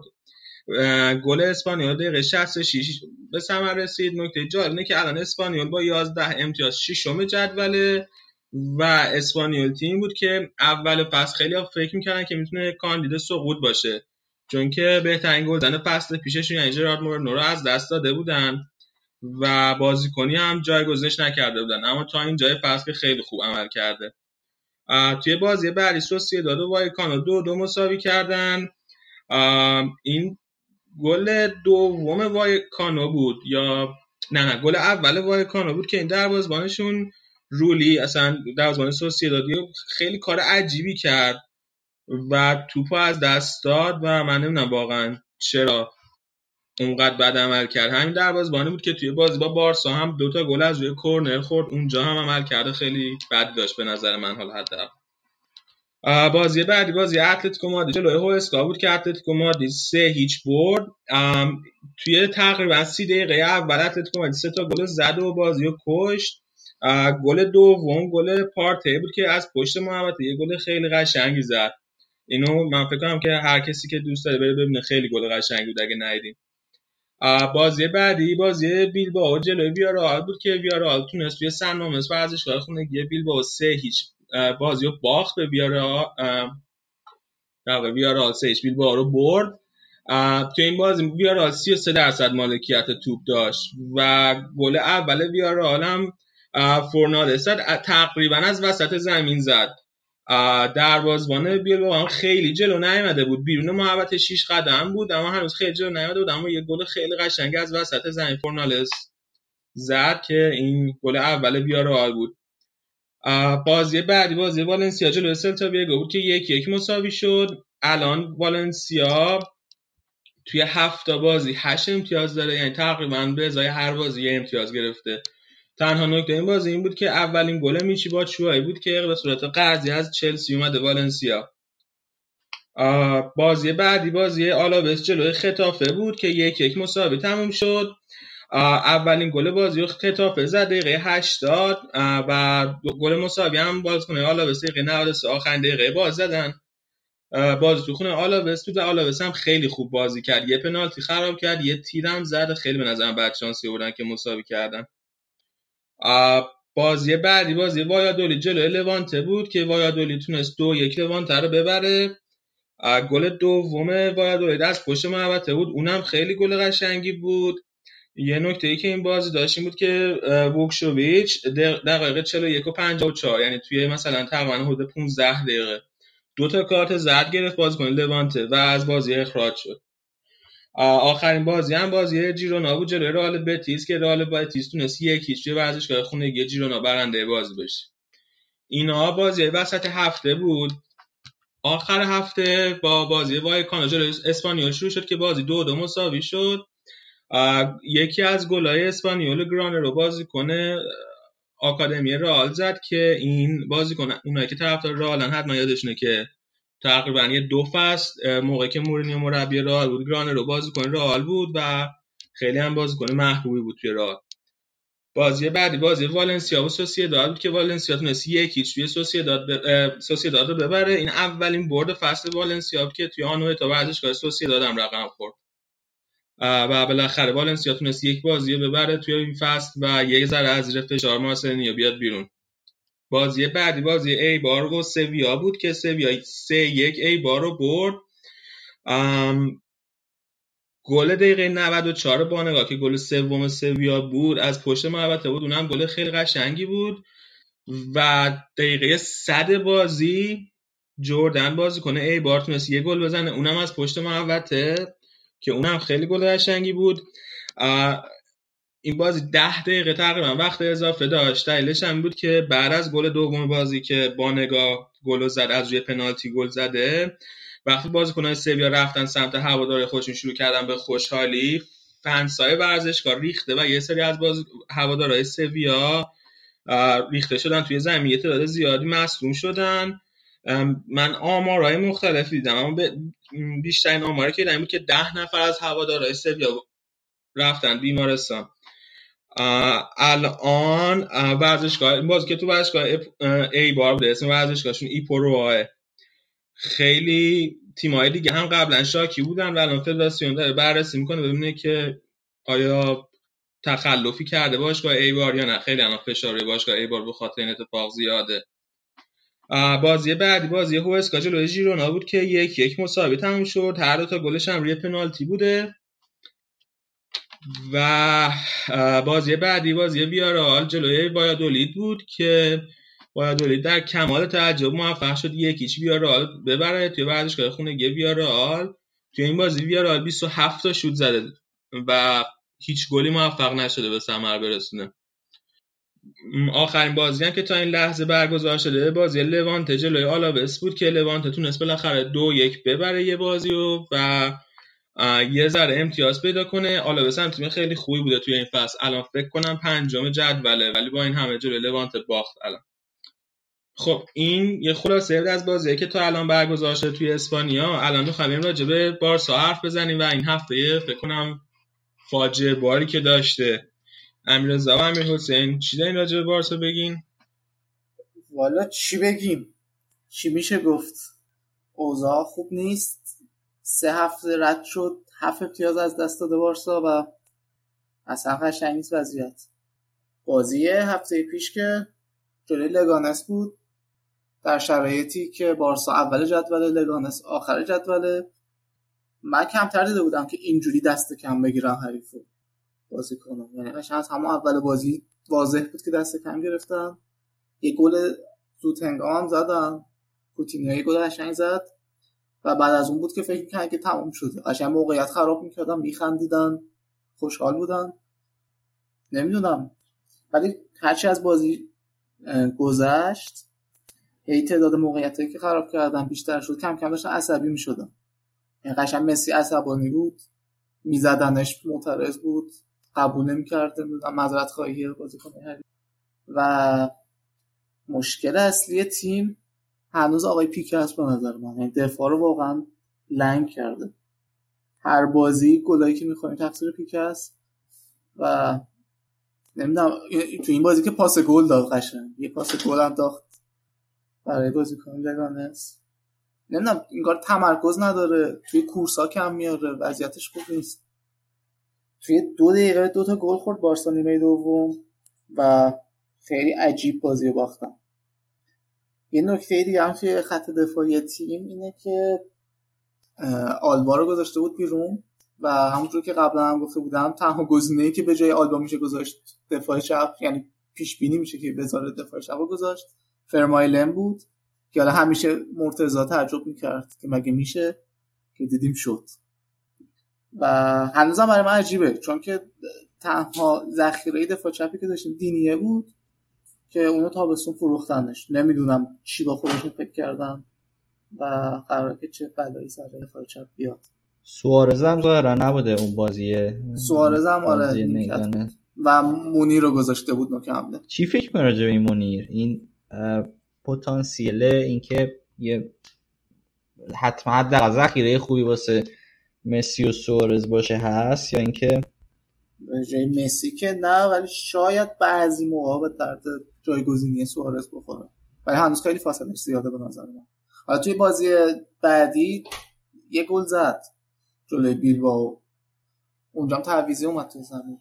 ولی کلا این سیستمی که والورده داره انجام میده رو من نمی‌دونم چه هدفی داره دنبال می‌کنه یا چه الگویی داره دنبال می‌کنه. توی این استراحت دادنش به بازیکن‌ها. که چرا بعضیا رو می‌ذاره رو نیمکت چرا بعضیا رو نمی‌ذاره؟ چرا مثلا سوارز تو توی بازی با بیلبائو چرا بوسکتس روی نیمکت بود؟ آره این اصلا هیچ هیچ نظمی به قول تو نداره توی این استراحت دادناش و. اینجوریه این چیزی که به نظر من می‌رسه که یه عده رو می‌ذاره روی نیمکت و یه عده رو هیچ وقت روی نیمکت نمی‌ذاره. چرا مثلا پیکه هیچ وقت نیمکت نشین نمیشه وقتی که حالا اومتیتی الان مصدوم شد ولی وقتی که بود چرا مثلا اون تیم اومتیتی و لنگلر رو نمیذاشت توی زمین؟ یا مثلا همین والا از من بپرسی که میگم یکی از دلایل مصدومیت اومتیتی پی اومتیتی هم پیکه بوده. فشار رو قشنگ دو برابر می‌کنه روش. وقتی که به خصوص وقتی که تیم گل نیاز داره تنها دفاع وسط میشه امتیتی اه، خیلی هم خوبه. آمارش رو ما قبل بازی داشتیم مرور می‌کردیم. مثل اینکه دو تا بازی بارسلونا بدون امتیتی باخته. با امتیتی باخته. و حدود 82 درصد بازی که امتیتی بوده رو بارسلونا برده. ولی آره به قول تو اگر که مثلا بوسکتس و بازی سوسیه داد بازی نداده بود دیگه. بازی که قبل از هفته قبل بود. حدود 15 روز پیش. قبل از ژیرونا بود فکر می‌کنم. آره قبل از ژیرونا بوسکتس رو اگر ترکیب بارسلونا رو از ترکیب اصلی بارسلونا اون چیزی که جلوی آینتوون بازی کرد فرض کنیم بوسکتس اونجا استراحت داده بود بهش والورده. بعد توی بازی ژیرونا به سرجی روبرتو و کوتینیو استراحت میده توی لگانس به سوارز و جورجی آلبا. توی بیلبائو دوباره به بوسکتس و حالا عجیب مسی مسی که حالا تو بحران هم هستیم خیلی همه تو طول هفته راجع به والورده حرف می‌زنن راجع به اینکه تیم داره میره وارد بحران بشه اینا. یا تصمیم می‌گیری که مسی رو استراحت بده و بوسکت. حالا اگه که بوسکت بگیم سی سالشه و پستی که داره بازی می‌کنه فشار میاد روش. اون پیکم سی سالشه راکیتیچ هم سی سالشه. اینا همه به اندازه کافی به نیاز به استراحت دارن. ولی یه در رو استراحت میده قول تو راکیتیچ و پیکه رو اصلا استراحت نداره راکیتیچو وسط بازی تعویض خیلی کم می‌کنه. ولی مثلا اون آرتورو ویدالو خیلی راحت. حتی اگه خوبم بازی آره، بکنه تعویضش می‌کنه.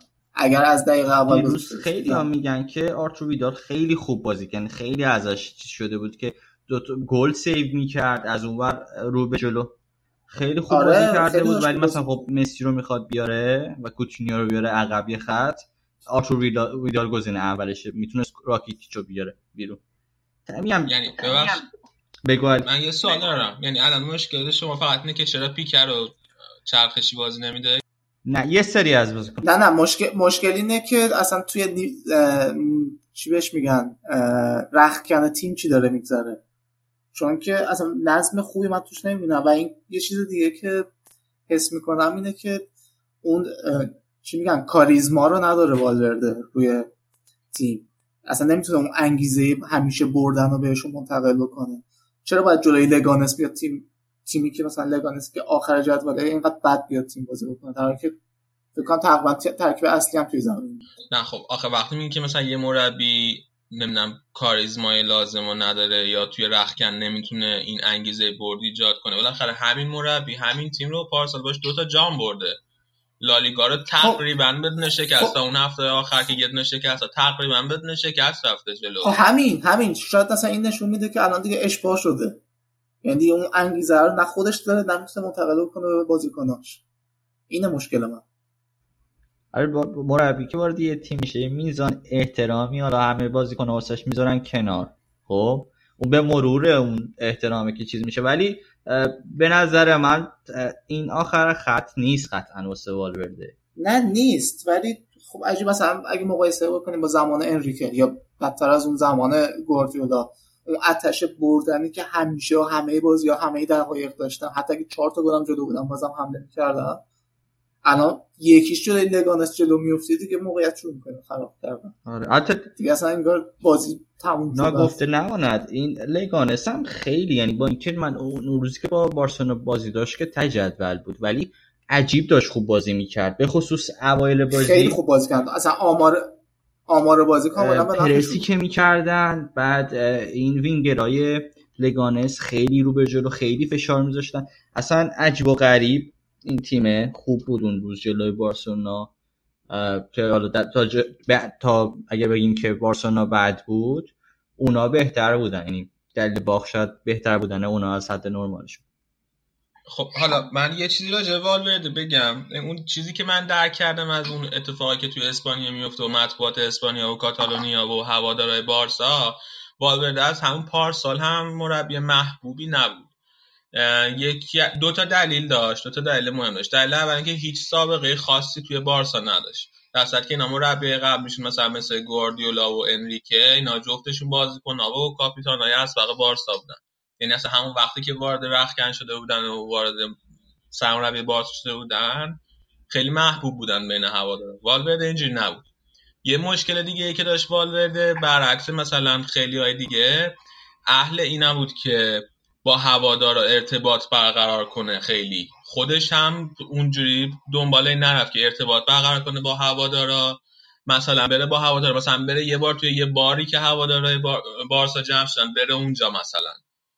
خودش توی مثلا خود نمی‌رفت توی انظار عمومی طرفدارای بارسا خودش نشون بده. این یه مشکل دیگهش بود.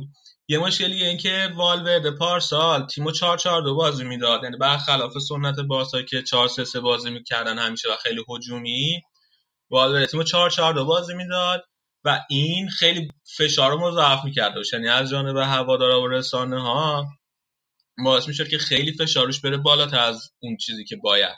که اونا همش می‌خواستن برگردن به 4 3 3 و اون بازی تهاجمی.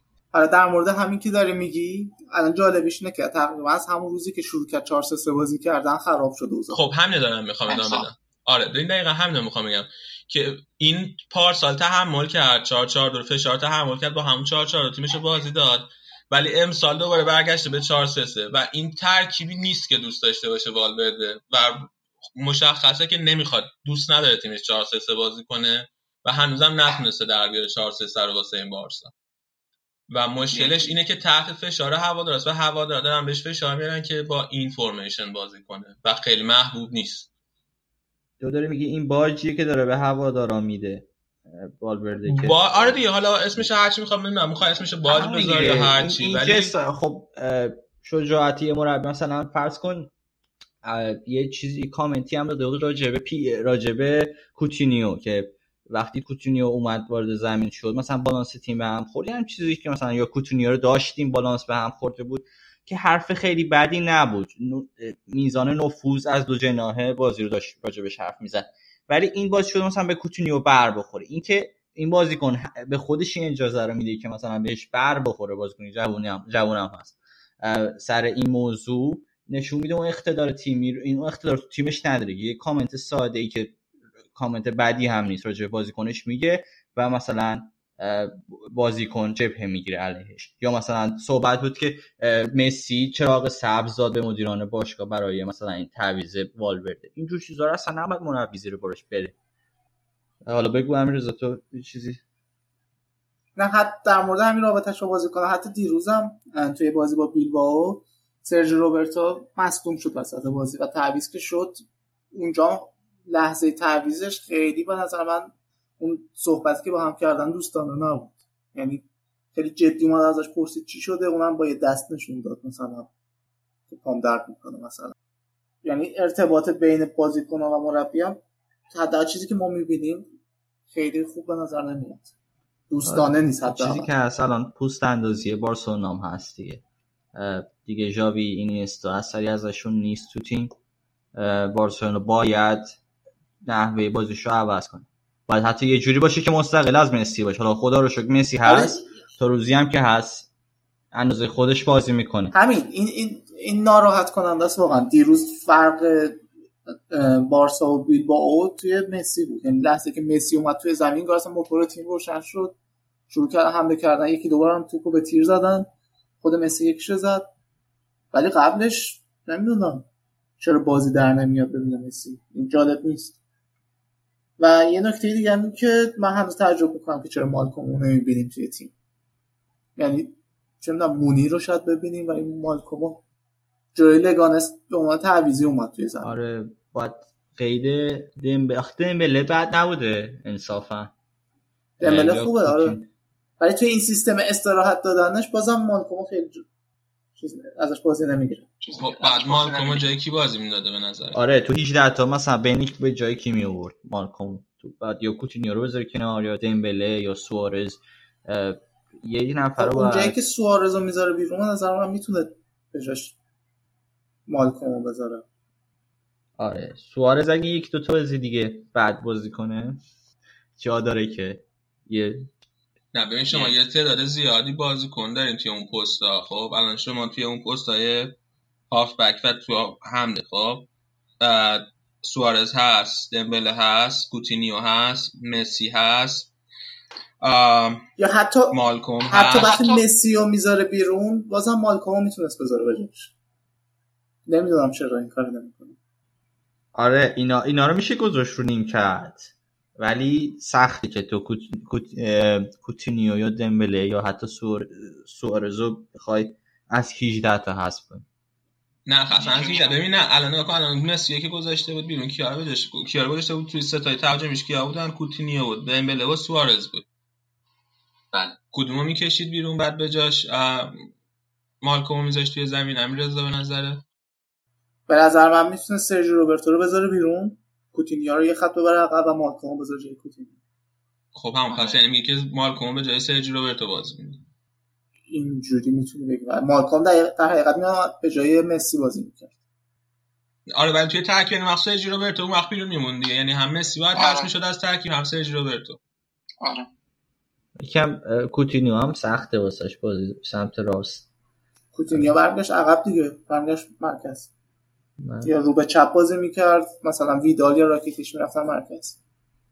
آره حالا بیشتر این پاش ناشیده فکر کنم همون دفاع حالا چیزی که نگران می‌کنه ما رو حالا بازی وسط هفته است با تاتنهام ببینیم که اونجا رو چیکار می‌کنن ببین الان بازی توی اکتبر یعنی توی یک ماهی که در آینده در انتظارتونه پنج تا بازی دارین یه بازی با تاتنهام یه بازی با والنسیا. جفتش بیرون خونه. بعدش با سویا باز داره توی نیو کمپ بعد با اینتر دوباره توی نیو کمپ. و بعد و بعدش هم با رئال دوباره توی نیو کمپ. فکر کنم بعدش هم میریم خونه اتلتیکو. نه؟ بعدش وایکانو ولی اونجایی که با رئال و اتلتیکو بازی داره قطعا صد رو از دست میده اگه بخواد اینجوری بود نه خب جالبش اینه که رئال هم هم پای بارسا داره امتیاز از دست میده. یعنی اصلا لیگ عجیبی شده امسال. و صدر نشینه جدول تو هفت هفته هفت امتیاز از دست داده حالا راجبش حرف می‌زنیم راجب رئال ولی من فکر کنم که وضع رئال الان بهتر از وضع بارسا وضع مصونیت و اینا که نه. و از نظر نه من از نتیجه گیری آره. به نظرم تا الان رئال بهتره بارسا بازی ها فکر می‌کنم که ترکیب یه دست تری داره با نیمکتش. این فید خوبیه جا, جا به جای خوبیه لوپتگی هم کارو بهتر انجام میده. ولی به نظر من قشنگ به جای اینکه یه تغییری بده پله می‌خوره وقتی که تیم یکی از رو نیمکت میاد تو بازی. قشنگ اختلاف بازی رو نشون میده. آرتور ملو هم اصلا خوب بازی نکرد اون روزی که اومد بازی کنه. ولی باید دیگه بریم ادامه فصل چی میشه. من فکر می‌کنم که یه دفعه وسط می‌خوان قطعا.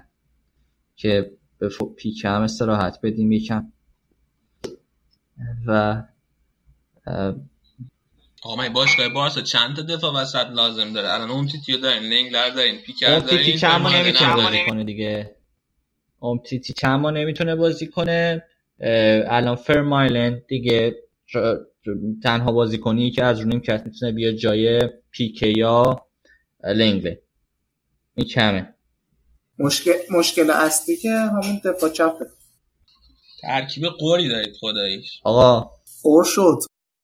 از اول فصل من فقط همون دفاع چپ فقط همون چیزو داشتین دیگه آلوار داشتین دیگه.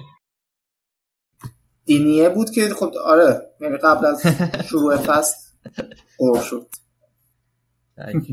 دینیه رو که رد کردن رفت. خب بریم سراغ را بریم ببینیم که چیکار کرد را آره. بریم. خب رئال اول بازیش جلو سویا بود توی سانچز پیزخوان که سه هیچ باخت. الان دیگه تقریبا سنت شده واسه رئال. از هفته بازی آخر لالیگایش توی سانچز پیزخوان رئال 6 تا رو باخته و اینم چهارمین باخت پشت سر همش بود. و نیمه اول خیلی بد بازی کرد رئال. سه تا واقعا مثلا یکی از بدترین نیمه اول های بود که من دیده بودم از رئال بازی کنه توی این چند سال. تقریبا تقریبا همه گلایی که سویا تونست بزنه همشون مشکلات دفاعی از سمت مارسلو بود و مارسلو بود که فضا رو خالی کرده بود و اینکه پاسای اشتباه می‌داد. توی این بازی یه مشکلی که داشت رئال یه مشکل دیگه ای هم که اضافه داشت این بود که رئال دو تا دفاع راست داره دو تا دفاع راستش مصدوم بودن. یعنی هم کار با حال و هم مودریوزو و توی این بازی مصدوم بودن نمی‌تونستن بازی کنن. و همین باعث شده بود که رئال به جای این دو تا مجبور از ناچو استفاده کنه. علاوه بر همه اینا آیه حاج کریم بنزما بازی کنه. ما الان بعد بازی با بعد اتمام باز با اتلتیکو مادرید الان 5 تا بازی پشت سر همه که حتی شوت در چارچوب هم نداشته. یعنی نه تنها گل نزده که هیچ شوت در چارچوبی هم نداشته و واقعا عمل کرده خیلی بدی داشته توی این پن... توی این 5 تا بازی. حالا به جز بازی بیلبائو که اولین بازی از این 5 تا بازی که حالا تقریبا عمل کردش خیلی بد نبود اما بازم شوت نداشت. اما توی این 4 تا بازی که دیگه خیلی بد بوده. کلا از هر کی ما داریم تعریف می‌کنیم خراب میشه. آره بنزما اول فصل 4 تا گل توی لالیگا زد. بعد من گفتم بیانش تعریف کنم بگم مثلا خیلی خوبه و شروعی. بعد رفتم چک کردم لالیگا فصل پیش کلا 5 تا گل زده. خب؟ بعد گفتم وایسم بگم به وایسم منتظر بشم یه گل دیگه بزنه مثلا. بعد بگم که به به ببین الان مثلا توی یه مانیم بنزما به اندازه کل فصل پیش گل زده. بعد دیگه الان هم رو چهار مونده. این الان یک آره. ماه یه گل بعدی که بعد بزنه نزده. کلا امسال داره تیم و بازیکن‌ها رو نابود می‌کنی تو. دیگه واقعا نمی‌دونم چی بگم من. ام... یه نکته جالب دیگه ای که این بازی داشت این بود که واسه اولین بار وینیسیوس روی نیمکت رئال نشست. آقا این دوستمون چیه اینقدر در موردش صحبت این وینیسیوس قرار نیمار آینده باشه. بعد از اونکه بارسا با اون فضاحت نیمار از رئال دزدید ما دیگه تصمیم گرفتیم که این بچه ها در همون سن زیر 18 سال بگیریمش که دیگه بارسا نتونه از دزدی انجام بده. تو زیر 18 سال دزدیدنش. پولش دادن خریدن دیگه. این ببین این فلامینگو بازی می‌کرد بازیکن فلامینگو بود و رئال با 45 میلیون یورو پارسال خریدش پارسال تابستون. و یک فصل ادامه داد ادامه داد توی هم فلامینگو به خاطر اینکه از زیر وقتی بازیکن زیر 18 ساله باشگاه نمی‌تونن بازیکن بخرن از قاره های دیگه واسه همین همون یه فصل هم فلامینگو باقی مون و بعد امسال اومده روی توی رئال. تا ببین توی پیش فصل هم با رئال رفت اردوی آمریکا شو خیلی هم خوب بود خیلی هم توی سری بازی ها رو بازی کرد خیلی درخشید. ولی تا قبل از بازی با سویا همش با تیم دوم رئال بازی می‌کرد توی این فصل. و فقط با تیم دوم رئال بازی کرده بود. چند تا گل هم زده بود ضربه آزادی یکی یا دو تا ضربه آزاد فکر کنم گل کرده بود. اما با توی این بازی با واسه اولین بار روی نیمکت رئال نشست. خیلی هم برزیلیا هواش دارن. چند بار ریوالدو مصاحبه کرده در دفاع از وینیسیوس و گفته که مثلا وینیسیوس حتما باید با رئال بازی کنه و نباید بفرستنش دست سه بازی کنه و و الان بالاخره نشست روی نیمکت رئال تو بازی با سویا بعد بازی با سویا که تموم شد رسیدیم به بازی با اتلتیکو. دیروز با اتلتیکو بازی کرد سف سف بازی تموم شد. دوباره این بازی هم نیمه اولش خیلی بد بود. دو تا موقعیت خیلی خوب و کورتوا گرفت که یکی از بهترین خبرهایی بود که توی این روزا رئال می‌تونه بشنوه که یک دروازه‌بان خیلی آماده داره که دوتا تک به خیلی عالی رو هم گرفت. و کیلور نواز هرچند که دروازه‌بان خیلی خوبی و منم خودم خیلی دوستش دارم. اما هیچ وقت یه دروازه‌بان شیش دونگی نبوده. یه دروازه‌بانی که آدم خیالش راحت باشه و مطمئن باشه که هیچ وقت سوتی نمیده و مشکلی پیش نمیاد براش. اما الان کورتوا امیدها رو واقعا زنده کرده که ما بعد از سالهای دروازه‌بان خیلی خوب داشته باشیم. بعد از موقعی که کاسیاس مصدوم شد توی دوران مورینیو و بعد خودش اوف کرد و بعدم دروازه‌بان خیلی خوبی نداشتیم الان بالاخره ممکنه کورتوا اون دروازه‌بان خیلی خوبی باشه که بعد از سالها به دست آوردیم. بعد اینکه نیمه اول تمام شد اول اتفاقی که افتاد توی نیمه دوم بود که همه شوکه شدن چون دیدن گرت بیل اومده بیرون و به جای سه باعث اومد توی بازی. من خودم اولش فکر کردم که این یه تغییر تاکتیکی بود در طرف لوپتگی اما بعد که رفتم توی یعنی بعد هرچی بازی جلو رفت این گزارش کرده بین اسپورت و بعدم توی وبسایت های مختلفم که مثل اینکه گرت بیل پاش ضربه دیده و برای همین مرشه تعویض بشه. این خیلی خبر بدیه چون که گرت بیل بازی کنیه که بیشتر از همه را روش حساب می‌کنه برای گل زنی. یعنی از بنزما که نمیشه انتظار داشت. آسنسیو هم مثلا فصلی 5 6 تا گل کلا می‌زنه. خیلی بازی کنه گل زن اون چنان نیست. همینجوری که دیروز هم توی بازی با اتلتیکو دو یا سه تا موقعیت خیلی خوب از دست داد آسنسیو. و گرت بیل اون بازیکنیه که همه توی رئال بهش تکیه می‌کنن واسه گل زنی بعد از رفتن رونالدو. سبایوس اما خیلی خوب بازی کرد. بازی رو خیلی خوب میگردوند. خیلی تاثیر مثبت داشت. خیلی حفظ توپ خیلی خوب انجام می‌داد. پاسهای خیلی خوب می‌داد. فضاها رو خیلی خوب می‌دید بین خود و اتلتیکو مادرید. و این هم خیلی امیدوار کننده بود. آخرین اتفاق جالبی هم که توی بازی رئال اتلتیکو افتاد این بود که وینیسیوس بعد از بازی با سویا که واسه اولین بار روی نیمکت نشست. حالا جلوی اتلتیکو مادرید واسه اولین بار وارد زمین شد. سه دقیقه آخر بازی وارد زمین شد از دقیقه 87 و بازی کرد واسه رئال و تبدیل شد به اولین بازیکنی که اولین بازیکن رئال که توی قرن 21 به دنیا اومده. یعنی این رکورد خیلی مهمی رو به دست آقای وینیسیوس. بیلو که اگر می آورد بیرون که یعنی تاکتیکی می آورد بیرون که تعویض خیلی بدی می‌شد. علی قبول داری؟ یعنی به غیر از اینکه حالا مصدوم شده بود و می اومد اگر اون تعویض تاکتیکی بود خیلی تعویض بدیه. والا تو اگه نیمه اول نیمه دوم با هم مقایسه کنی گرت بیل و سبایوس. خب رئال وقتی سبایوس بازی بود خیلی بهتر بازی کرد. آره ولی خب مثلا یکی دیگر رو می‌تونست بیاره به جای مثلا آسنسیو رو می‌تونست بکشه بیرون. آخه آسنسیو رو می‌کشید بیرون. بعد میش مثلا سبایوس رو میآورد تو. آره, آره می‌تونست این کارم بکنه. آسنسیو گل نزنی شد دوستتونا البته یه شوت خوب تو بازی قبلی لالیگاشون زده بود نه؟ اون بازی که یک یک با دو تا بازی. نه گل یه گل زده بود جلوی اسپانیول که یکیش رو برد. اونو گل خیلی خوبی زد. ببین کلا آسنسیو شوت خوب می‌زنه ولی اینکه تک به تک گل کنه و تحت فشار گل بزنه و اینا خیلی خوب نیست میشه. یکم از این بازی زسکا مسکو هم بگم با بدون خب مارسلو که مصدومه بیل و راموس هم نیستن نه؟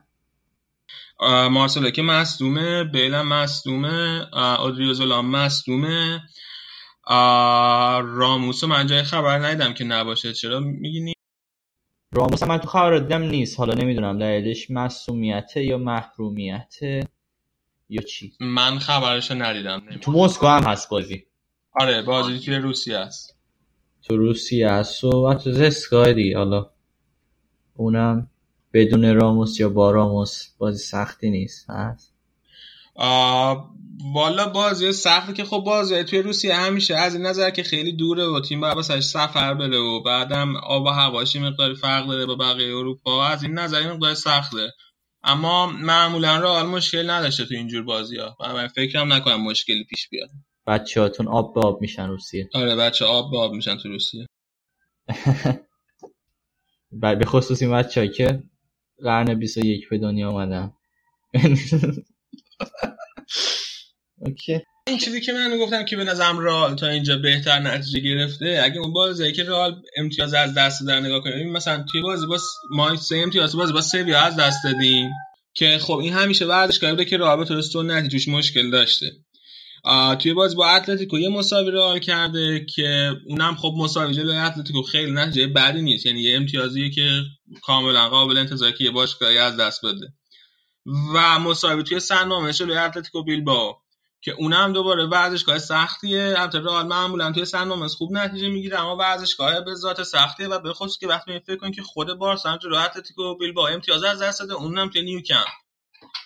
و واسه همه من فکر می‌کنم که مثلا وقتی مقایسه کنیم با امتیاز از دست دادن بارسا جلوی مثلا لگانس یا جلوی همین اتلتیک بیلبائو توی نیوکمپ من فکر کنم تا الان رئال وضعیت بهتری داره. خب دیگه نکته نیست راجع به رئال یا بارسا که بخواین حرف بزنین راجبش. نه امیدواریم که موفق باشن هر دو به خصوص بارسلونا تو وملی این هفته بازی سخت. یه نمیشه هر دوشون با هم موفق باشن. نه نه نه. گزارش کرده ایران میگه هر دو موفق باشن. ببین آخه دوم شدن تو لالیگا هم. موفقیت کمی نیست که باشش رئال می‌تونه به دست بیاره. ولی ما بازی سخت داریم دیگه. وملی این هفته با تاتنهام که این روز آماده است. ببینیم چی میشه. بله من امیدوارم که شما اصلا موفق نباشین. با کله نابودی در انتظار بارسا باشین. نیست اینطوری. خب بس بخش اسپانیا رو هم ببندیم بریم یه صورتی بکنیم و دوباره برگردیم. As I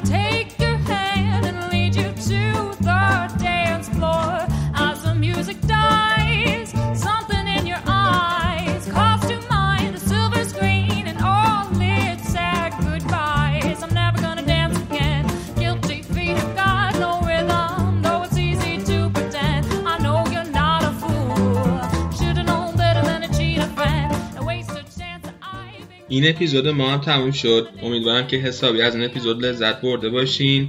بدونین که ما خیلی داریم سعی می‌کنیم که برنامه رو هم از نظر کیفیت صدا و هم کیفیت مطالب و اجرا بهتر و بهتر کنیم. تنها چیزی که ما از شما می‌خوایم اینه که اگه پیشنهادی یا انتقادی دارید با ما در میون بذارین و همچنین این برنامه رو با دوستاتون به اشتراک بذارین. تا اونا هم بتونن اینو گوش بدن.